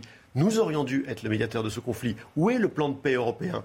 On était dimanche, juste avant Boucha, Oui, mais les pas, Russes très loin, que pas très loin d'un accord. Et là, les Européens un- ne sont pas neutres. Moi, je suis un... enfin, en tout cas, je suis pas en désaccord parce que bien sûr que les Russes privilégient la force, mais cette petite ce petit passage de la négociation, il faut l'emprunter. Ah, mais il faut toujours essayer, de il toute faut, façon, Il faut aller faut jusqu'au bout. essayer. Et dimanche, on n'était pas très loin. 5 sujets sur 6 étaient, étaient, étaient obtenus. Depuis, les Ukrainiens sont revenus en arrière parce que bien sûr, il y a eu Boucha et ces images. C'est de plus en plus difficile à accepter. Les Européens devraient être les médiateurs. 18h passé de 15 minutes, le rappel des titres avec Jeanne Cancard. Ursula von der Leyen à Kiev et à Buchta, la présidente de la Commission européenne, est d'abord arrivée dans cette petite ville au nord-ouest de Kiev, devenue symbole des atrocités de la guerre en Ukraine. Accompagnée du chef de la diplomatie européenne, les deux responsables sont notamment allés voir les fosses communes dans lesquelles des dizaines de corps de civils et des dizaines de cadavres ont été retrouvés et tués lors des combats, avant de se rendre dans la capitale pour une rencontre avec Volodymyr Zelensky. À Toulouse, l'homme soupçonné d'avoir déposé un engin explosif dans une cathédrale a été placé en hôpital psychiatrique. Ce matin, un individu a laissé un colis au pied de l'hôtel pendant la messe avant de prendre la fuite en courant. Le suspect a été interpellé en début d'après-midi. Il était déjà connu des services de police, notamment pour avoir commis un acte similaire il y a une quinzaine de jours. Les lycéens ont encore quelques heures pour remplir leurs vœux sur Parcoursup.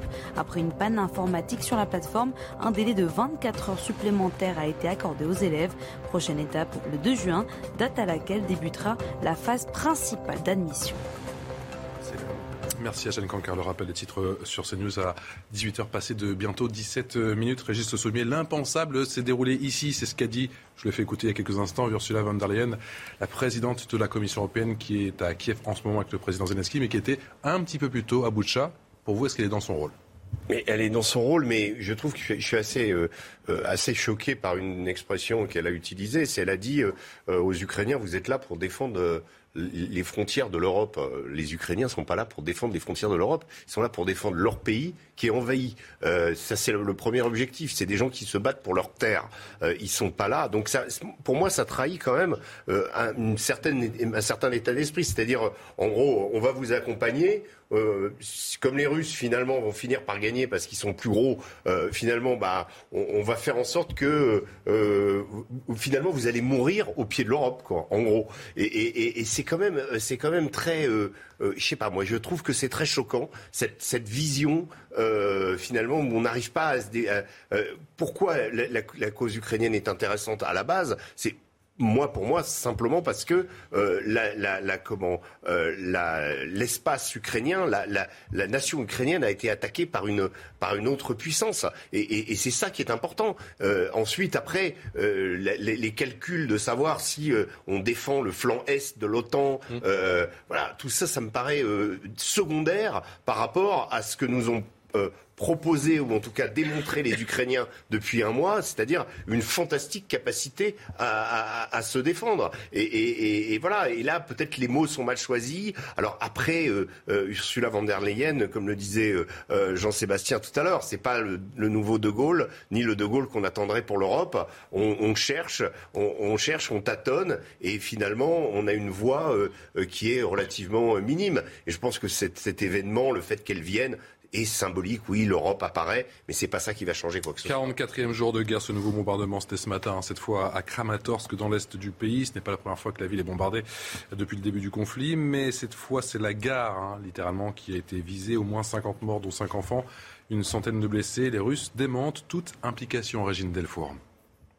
À Kramatorsk, les secours tentent d'aider les nombreux blessés. Ce matin, la gare a été attaquée par un missile. Depuis plusieurs jours, des milliers de personnes transitent par cette gare pour être évacuées. Une survivante de l'attaque raconte son cauchemar. J'ai sauté dans le passage où il y a des murs. Tout le monde paniquait, les gens criaient et pleuraient. Puis j'ai vu une femme blessée. Elle saignait abondamment. Pour être honnête, j'ai cru que j'allais mourir. Le président ukrainien Volodymyr Zelensky a dénoncé un mal sans limite déchaîné par la Russie. L'armée russe a frappé la gare de Kramatorsk. C'est juste une gare. Les gens se pressaient, ils attendaient les trains pour être évacués vers des endroits sécurisés. Ils ont frappé ce peuple. Il y a des témoins, il y a des vidéos, il y a des restes de missiles et des morts. La Russie, de son côté, dément toute attaque et affirme que ce serait un tir délibéré des forces ukrainiennes pour empêcher que la population quitte la ville afin de l'utiliser comme bouclier humain. On va voir dans un instant le, tweet de l'Elysée. Hein. Les Russes qui, en tout cas, accusent les forces armées ukrainiennes, Gilles Montré, d'avoir délibérément tiré un missile sur la gare bondée de Kramatorsk. Je vous rappelle le bilan 50 morts, un bilan provisoire, 50 morts, 5 enfants et une centaine de blessés. Le démenti russe est-il crédible aujourd'hui? Alors, euh, il y a un collectif hein, de, de, de, blogueurs euh, qui a identifié que les missiles Toshka, hein, dont les Russes prétendent qu'ils ne les utilisent pas et qui sont exclusivement ceux de l'armée ukrainienne, entre parenthèses, très précis. Précis à une vingtaine, trentaine de mètres. Oui, oui, bien sûr. Moins, moins précis que les Iskander, qui sont les, la, nouvelle génération par lesquelles les Russes prétendent avoir remplacé les Toshka. C'est donc l'argumentaire russe. Ce n'est pas nous, puisque ce sont des missiles Toshka. Effectivement, on a vu des images, et ça a l'air crédible que ce soit un, missile Toshka. En revanche, un collectif de, de, de, hackers, enfin de, blogueurs sur Internet qui font ce qu'on appelle de l'open intelligence, de mmh. l'intelligence ouverte, ont réussi à montrer qu'il y a eu déjà, depuis le début de ce conflit, des usages de missiles Toshka par l'armée russe, donc qui a décrédibilisé la version russe. Je trouve ça très intéressant parce que c'est aussi un collectif, vous savez, un forme Napalm, hein, qui avait réussi à retrouver la trace du commandant de la brigade euh, des, de, de, de, Boucha. Et c'était un autre collectif, hein, Bellingcat, qui avait. Le fameux boucher de Boucha. Voilà, le boucher de Boucha. Et un autre collectif, Bellinga, qui avait euh, mis, à, mis, à, jour l'affaire du possible empoisonnement euh, d'Abramovitch. Et donc on voit que il y a, voilà, quand on dit que c'est une guerre aussi du 21e siècle de la démocratie contre un régime autoritaire, on voit qu'une démocratie, ce sont aussi ces collectifs qui finalement ont une capacité d'intelligence et une capacité à déjouer la contre-information russe que Poutine lui-même n'avait probablement pas anticipé. Parce que pour vous, c'est forcément de la contre-information? Bah, en tout cas, là, on a une information qui est crédible, qui va devoir, qui va devoir être vérifiée. On est sur ah, l'enquête. Voilà, on, est sur un plateau télévisé. Euh, mais croire ces collectifs Bellingcat sur la Syrie, ils n'ont pas toujours eu. Euh, euh, comment Je sais qu'ils. Chaque, image justement est à analyser. Ce que je trouve intéressant, je me fie plutôt à l'enquête du New York Times qui a été faite justement sur Boucha, qui était remarquable. Le New York Times qui travaille justement avec Bellingcat et avec ses collectifs. Donc, je veux dire, ce qui est intéressant, c'est de voir que, au-delà des capacités de renseignement, des États, d'analyse, il y a des acteurs indépendants, des collectifs, des mmh. journalistes aussi, mmh. qui sont capables d'apporter des informations. Et c'est ça qui déstabilise aussi les Russes. C'est une capacité de sourcer de ce type mmh. d'intelligence qui était qui, voilà qui est, après, on, en revient on en revient à la réaction de l'Elysée je vous donne la parole bien évidemment regardez la réaction euh, de l'Elysée elle va apparaître à l'antenne effectivement euh, Emmanuel Macron, euh, les civils ukrainiens fuient pour échapper au pire, leurs armes, des poussettes, des peluches, des bagages. Ce matin, garde de Kramatorsk, les familles qui allaient partir ont connu l'horreur. Des morts par dizaines, des blessés par centaines. Abominable. Jean-Sébastien Ferjou. Oui, non, mais sur la conversation qu'on était en train d'avoir, effectivement, il y a un travail très intéressant qui est fait par ce qu'on appelle l'open source, enfin l'open intelligence, euh, et qui reste à vérifier parce qu'ils n'ont pas tous les moyens, euh, tous les moyens du monde. Mais après, on en revient à qu'est-ce qu'on fait des images qu'on a sous les yeux? Que faisons-nous des images qu'on a sous les yeux? Parce qu'à un certain degré, les Russes ne sont pas totalement dupes. La population russe, elle peut être soumise à toute la propagande qu'on veut. Elle n'est pas dupe de la violence qui est en train euh, de se dérouler euh, en Ukraine. Elle peut en avoir une perception différente sur ses motivations, sur la justesse de la cause défendue. Mais enfin, ça lui échappe pas totalement. Les Chinois, c'est la même chose. Les Indiens, c'est la même chose. Les Brésiliens, c'est la même chose. De toute façon, nous sommes tous pareils. L'Occident, parfois, est capable de fermer les yeux sur un certain nombre d'horreurs parce qu'il considère que son intérêt est de fermer les yeux. Regardez, tout le monde se fiche des Yéménites, hein, parce qu'on n'avait pas spécialement envie de se fâcher avec euh, l'Arabie saoudite, ni avec euh, d'autres, euh, les Émirats, les Émirats arabes unis. Donc, tout le monde est capable de faire ça, mais justement, on a besoin aussi, pour savoir où on va dans ce conflit, de clarifier les choses. Parce que ce qui est certain, c'est que de toute façon, le camp de la Russie et ceux qui considèrent qu'ils ont un intérêt à soutenir la Russie parce qu'ils veulent se débarrasser de la mainmise américaine ou de leur dépendance euh, à, l'Occident, ils fermeront, les, ils fermeront les yeux ou ils se convaincront qu'elles sont fausses. Enfin bon, bref, tout le monde est capable de s'auto-convaincre euh, de quelque chose en la matière. Nous, on a besoin de savoir où nous souhaitons aller, parce que c'est quand même la grandeur. Et in fine, quand on se projette dans le temps, malgré tout, et je vous le disais tout à l'heure, l'Europe est en train de se découvrir un capital formidable. Elle fait envie aux pays qui l'entourent. Et ça, ce capital-là, il ne faut pas le dilapider, mais encore faut-il être capable de dire où nous voulons aller, et ce que nous accepterons et ce que nous n'accepterons pas.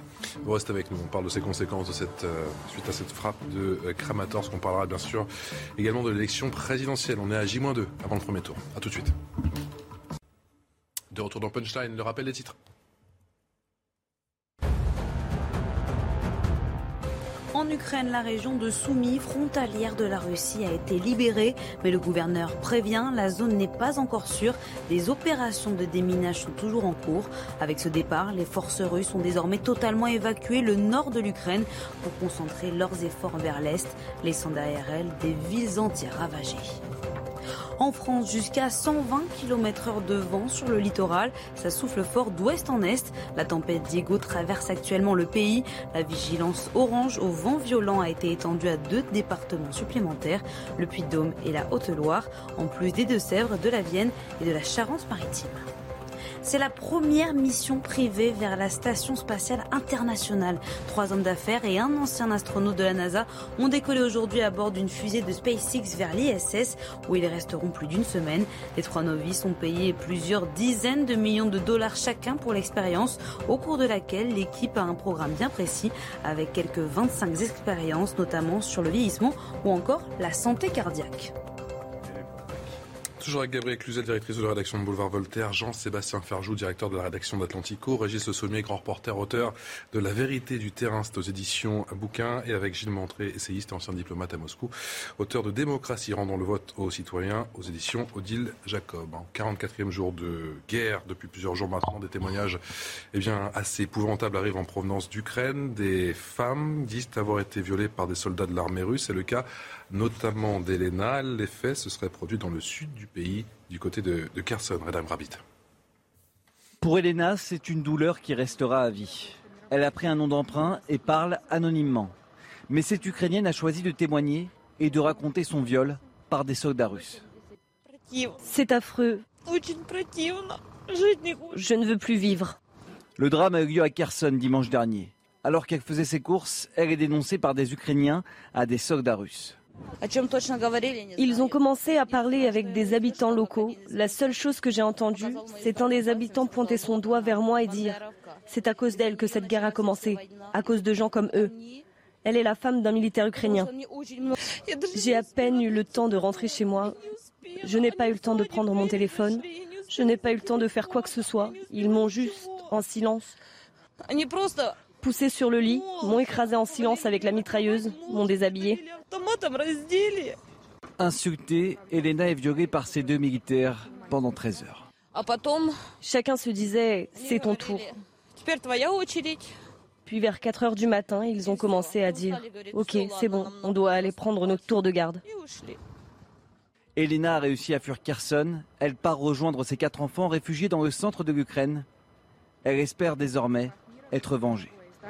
Régis Sommier, encore une fois, pas de chiffre précis, mais de nombreux témoignages se multiplient comme euh, celui d'Elena, hein, qui était fictif. On parle aussi de viol collectif. Certaines femmes racontent qu'on leur a cassé les dents. D'autres font état de liaison interne. Pas de distinction aussi également entre les adolescentes et les femmes qui sont euh, adultes. Difficile, on imagine, pour le moment, d'enquêter euh, sur ces faits. Mais est-ce que dans l'histoire, le, le, viol, justement, été utilisé comme arme de guerre? Euh, Dans l'histoire, à Berlin particulièrement, il y a un monument à la gloire de, des soldats russes qui ont libéré la ville. Et les Berlinois, pendant très longtemps, ont surnommé ce monument le monument aux violeurs inconnus. Euh, pourquoi? Parce que euh, les, les, troupes russes s'étaient manifestées justement dans la conquête de l'Allemagne par euh, des viols systématiques des femmes, des adolescentes et même des personnes âgées. voilà, donc ça c'est maintenant. Est-ce que l'ampleur qui a été constatée, qui qui est avérée, qui s'est passée pendant la Seconde Guerre mondiale, pendant pendant la phase finale du, Troisième Reich, en fait, pendant la conquête de Berlin, c'est aussi déployé en Ukraine. c'est pour le moment difficile de dire est-ce que c'est des unités, est-ce que c'est un ordre? C'est un peu la même chose que pour la question des massacres ou la question de l'éradication du peuple ukrainien. Euh, y a-t-il véritablement volonté de la part des Russes euh, de euh, comment se débarrasser ou en tout cas de d'épurer l'Ukraine de ses éléments les plus pro-occidentaux ou en tout cas de faire table rase pour se concentrer finalement sur ceux qui leur sont favorables à l'est.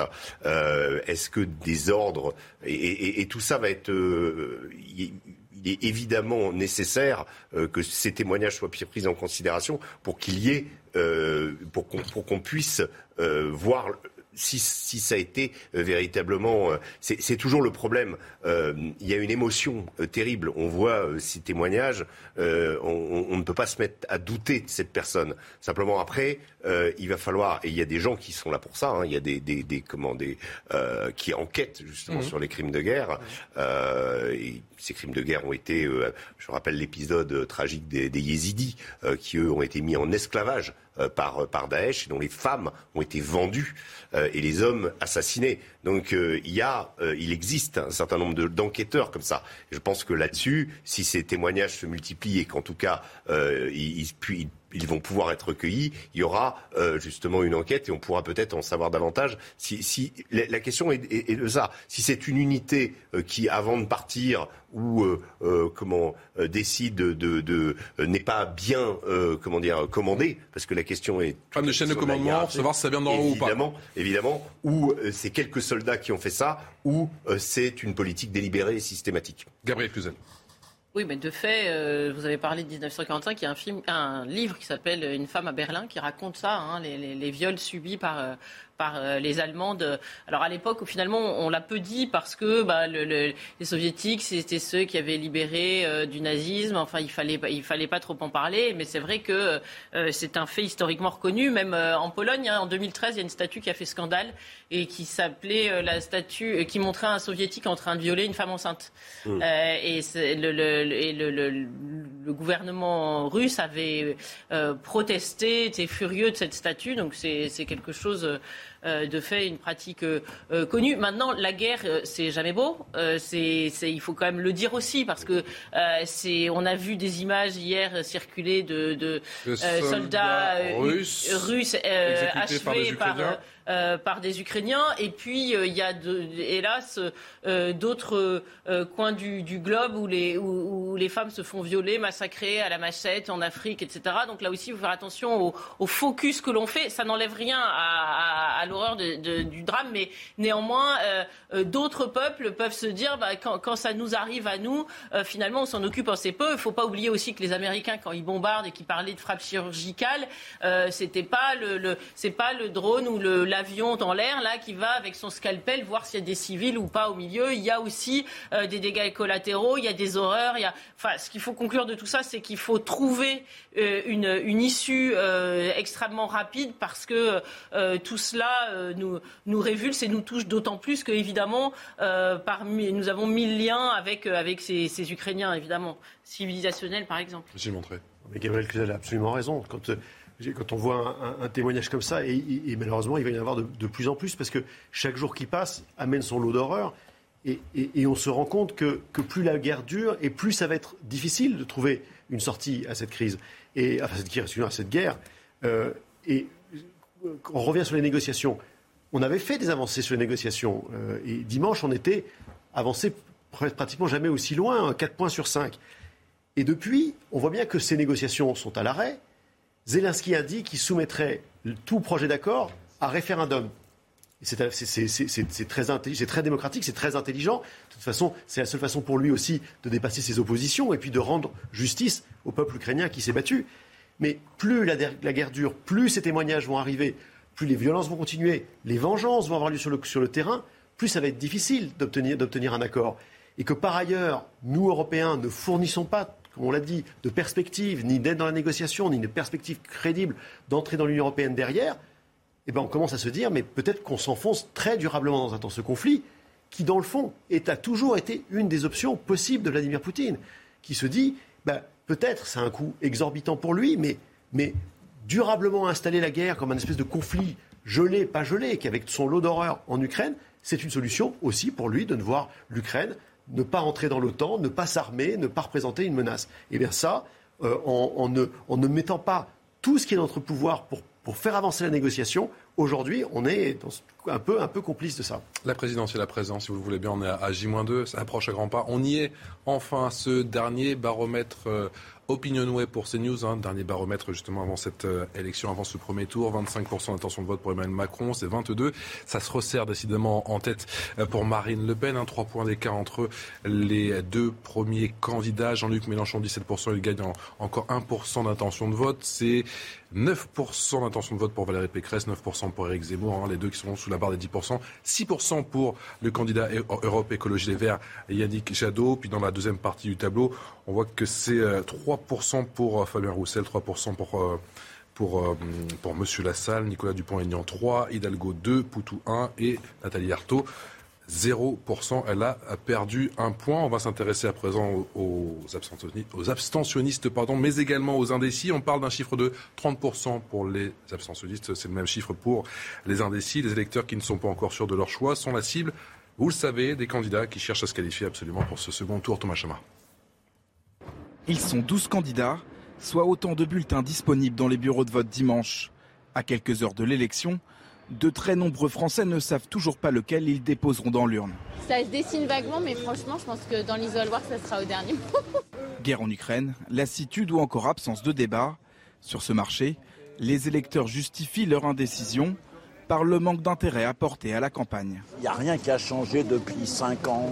Euh, c'est les mêmes candidats, c'est les mêmes. Euh, c'est les mêmes choses qu'on nous rabâche. Je pense qu'il aurait été aussi important d'aborder les thèmes, les, thèmes concernant euh, les grandes multinationales qui ne sont pas imposées, des thèmes comme ça. Euh, l'écologie, on n'en a pas beaucoup parlé. Un taux d'indécis jamais égalé dans les précédentes élections selon ce spécialiste. C'est la première élection qui atteint un tel taux de personnes qui sont indécis, qui ont changé d'opinion. C'est à peu près un Français sur deux. C'est-à-dire, c'est tout à fait euh, gigantesque. Euh, et cela, en effet, amène une incertitude avant euh, le premier tour, parce que le, vote d'isoloir, comme on dit, c'est-à-dire le vote qui se fait le dimanche, où on rentre dans son bureau de vote, on ne sait pas encore très bien pour qui on va voter, eh bien, ce vote d'isoloir risque de ne pas être négligeable. En 2017, à la même période, plus d'un quart des Français disaient ne pas savoir pour qui il allait voter à l'élection présidentielle. Jean-Sébastien Ferjou, est-ce que les indécis vont, faire l'élection? Est-ce que ce sont les maîtres du jeu? Chaque électeur euh, est maître du jeu, enfin, par définition. Euh, et je crois que. on a déjà connu pas la situation où il y a un Français sur trois qui compte s'abstenir d'après les sondages encore une fois, et un Français sur trois qui ne sait pas encore pour qui va voter Moi je suis persuadé depuis très longtemps que les Français se sentent assez largement orphelins de représentation politique et qui ne sont pas satisfaits de l'offre politique en question. Le paysage politique a volé en éclat en 2017, on a parlé de recomposition, il n'y a pas eu de hein. recomposition véritable, il y a eu une décomposition et nous sommes toujours, à mon sens, dans la décomposition. Maintenant il y a eu, euh, la Fondapol a fait un simulateur de vote qui est très intéressant et chacun euh, peut s'y rendre. Vous pouvez regarder sur Atlantico aussi, on a fait quelque chose avec Dominique Régnier, chaque voix peut compter parce que quand vous êtes à des niveaux d'abstention très élevés, le niveau d'abstention et le niveau de vote blanc fait que précisément il suffit de pas grand-chose pour faire basculer euh, les pourcentages, parce que les pourcentages, ça n'est jamais euh, qu'en relatif. Hein. Et donc vraiment, regardez, chaque voix peut compter. Donc euh, oui, on peut se sentir orphelin de représentation politique. Pour autant, bah, l'exercice de la démocratie, ça enfin, ça continue quand même euh, à, consister euh, à aller voter. Mais oui, je crois que malheureusement, on n'a pas suffisamment eu de. Moi, personnellement, cette campagne, j'ai l'impression d'être en 1995 mais j'ai l'impression d'être en 1995. Mais c'est, ils n'ont jamais entendu parler de crypto-monnaie, ils n'ont jamais entendu parler du fait qu'il y avait des GAFAM, qu'il y avait des acteurs qui étaient maintenant aussi puissants que les États. Ils n'ont jamais entendu parler de la puissance des algorithmes sur nos vies. Il y a eu le Covid et maintenant il y a la guerre, donc non, moi, compliqué. Hein. Euh, c'est, et c'est les mêmes baisses de charges que celles qu'imaginait Édouard Balladur. Enfin bref, on est en 1995. On n'a pas avancé, quoi. Bref moi, je ne suis pas tout à fait d'accord parce que je pense précisément que c'est parce que euh, les électeurs ont la perception des GAFAM, de, de, de, tout ce, ce de, de ben l'Europe. ils en ont la perception. Mais, non, mais ce que je veux dire, c'est que euh, précisément parce qu'ils savent que finalement euh, il, y a des instances qui sont sans doute au-dessus de ceux pour qui ils vont voter, qu'ils s'en désintéressent et qu'ils se disent bah, finalement si c'est l'Europe qui décide, euh, si c'est. Euh, de Van der Leyen, voilà, non mais exactement. Bah, bah, pourquoi irais-je élire quelqu'un qui finalement va être le, le, le, DRH de la nation France? Je, je, caricature, mais mais à peine. Et qui ils ont, ils ont pu sentir, voilà, qui déléguera par ailleurs un un, cabinet de conseil américain. Bref, euh, donc les, gens ont pu se sentir floués aussi. C'est quand même la politique du cause toujours tu m'intéresses, hein, euh, avec le traité de constitution européenne sur lequel on s'est joyeusement assis, hein, le, référendum. Donc tout cela euh, leur dit, bah, finalement, c'est une espèce de consultation, mais on en fera ce qu'on voudra. Bon, bah, pourquoi aller foirer son, son week-end? Mais ce qui est ennuyeux quand même, c'est que pour une réunion de copropriété, pour déplacer le pot de fleurs à gauche et repeindre les volets en vert plutôt qu'en bleu, on a besoin d'un quorum. Hein, et là, on, se retrouve finalement avec une abstention qui risque d'être majeure et néanmoins, euh, l'élection sera valide. C'est vrai que ça peut, ça, peut interroger. Et on continue à en parler juste après le, le rappel des titres à 18h, passé de 45 minutes en punchline. En Ukraine, le bilan de l'attaque de la gare de Kramatorsk s'alourdit et grimpe à 50 morts, dont 5 enfants. Cette gare est un endroit stratégique de cette région de l'Est du pays. C'est ici que des milliers de personnes sont évacuées depuis plusieurs jours vers le reste de l'Ukraine. De son côté, l'armée russe dément avoir mené cette frappe, affirmant ne pas disposer du type de missile utilisé et accuse Kiev d'avoir orchestré la frappe pour empêcher les civils de fuir. Et justement, après ce bombardement, les autorités préviennent une menace d'attaque aux missiles plane sur Odessa ce dimanche. Un couvre-feu rentre donc en vigueur de samedi soir à lundi matin dans la ville portuaire stratégique. En France, au lendemain de la condamnation à 10 ans de prison de deux adolescents pour le meurtre d'Alisha, le parquet de Pontoise fait appel de cette décision. Les deux accusés de 16 ans comparaissaient initialement pour l'assassinat de la collégienne frappée et morte noyée dans la Seine en mars 2021. Mais au terme de 4 jours de procès, le tribunal a décidé de requalifier les faits en meurtre sur mineur de 15 ans, sans retenir donc le caractère prémédité des faits. Merci Jeanne. Jeanne Cankara. Du jour du scrutin, de nombreux jeunes n'ont clairement pas l'intention d'aller à voter. Alors il y a les non-inscrits, hein, les mal-inscrits et ceux qui ne se sentent tout simplement pas concernés par cette élection présidentielle. Et vous allez le voir, une association à voter s'est donnée comme mission de convaincre eh bien, tous ces jeunes de se rendre aux urnes matin mazur. Merci de nous avoir écoutés. Et bonne soirée. Au revoir. Sensibiliser les jeunes électeurs à deux jours du premier tour, c'est la mission que s'est donnée cette ONG. Du porte-à-porte, Bonsoir.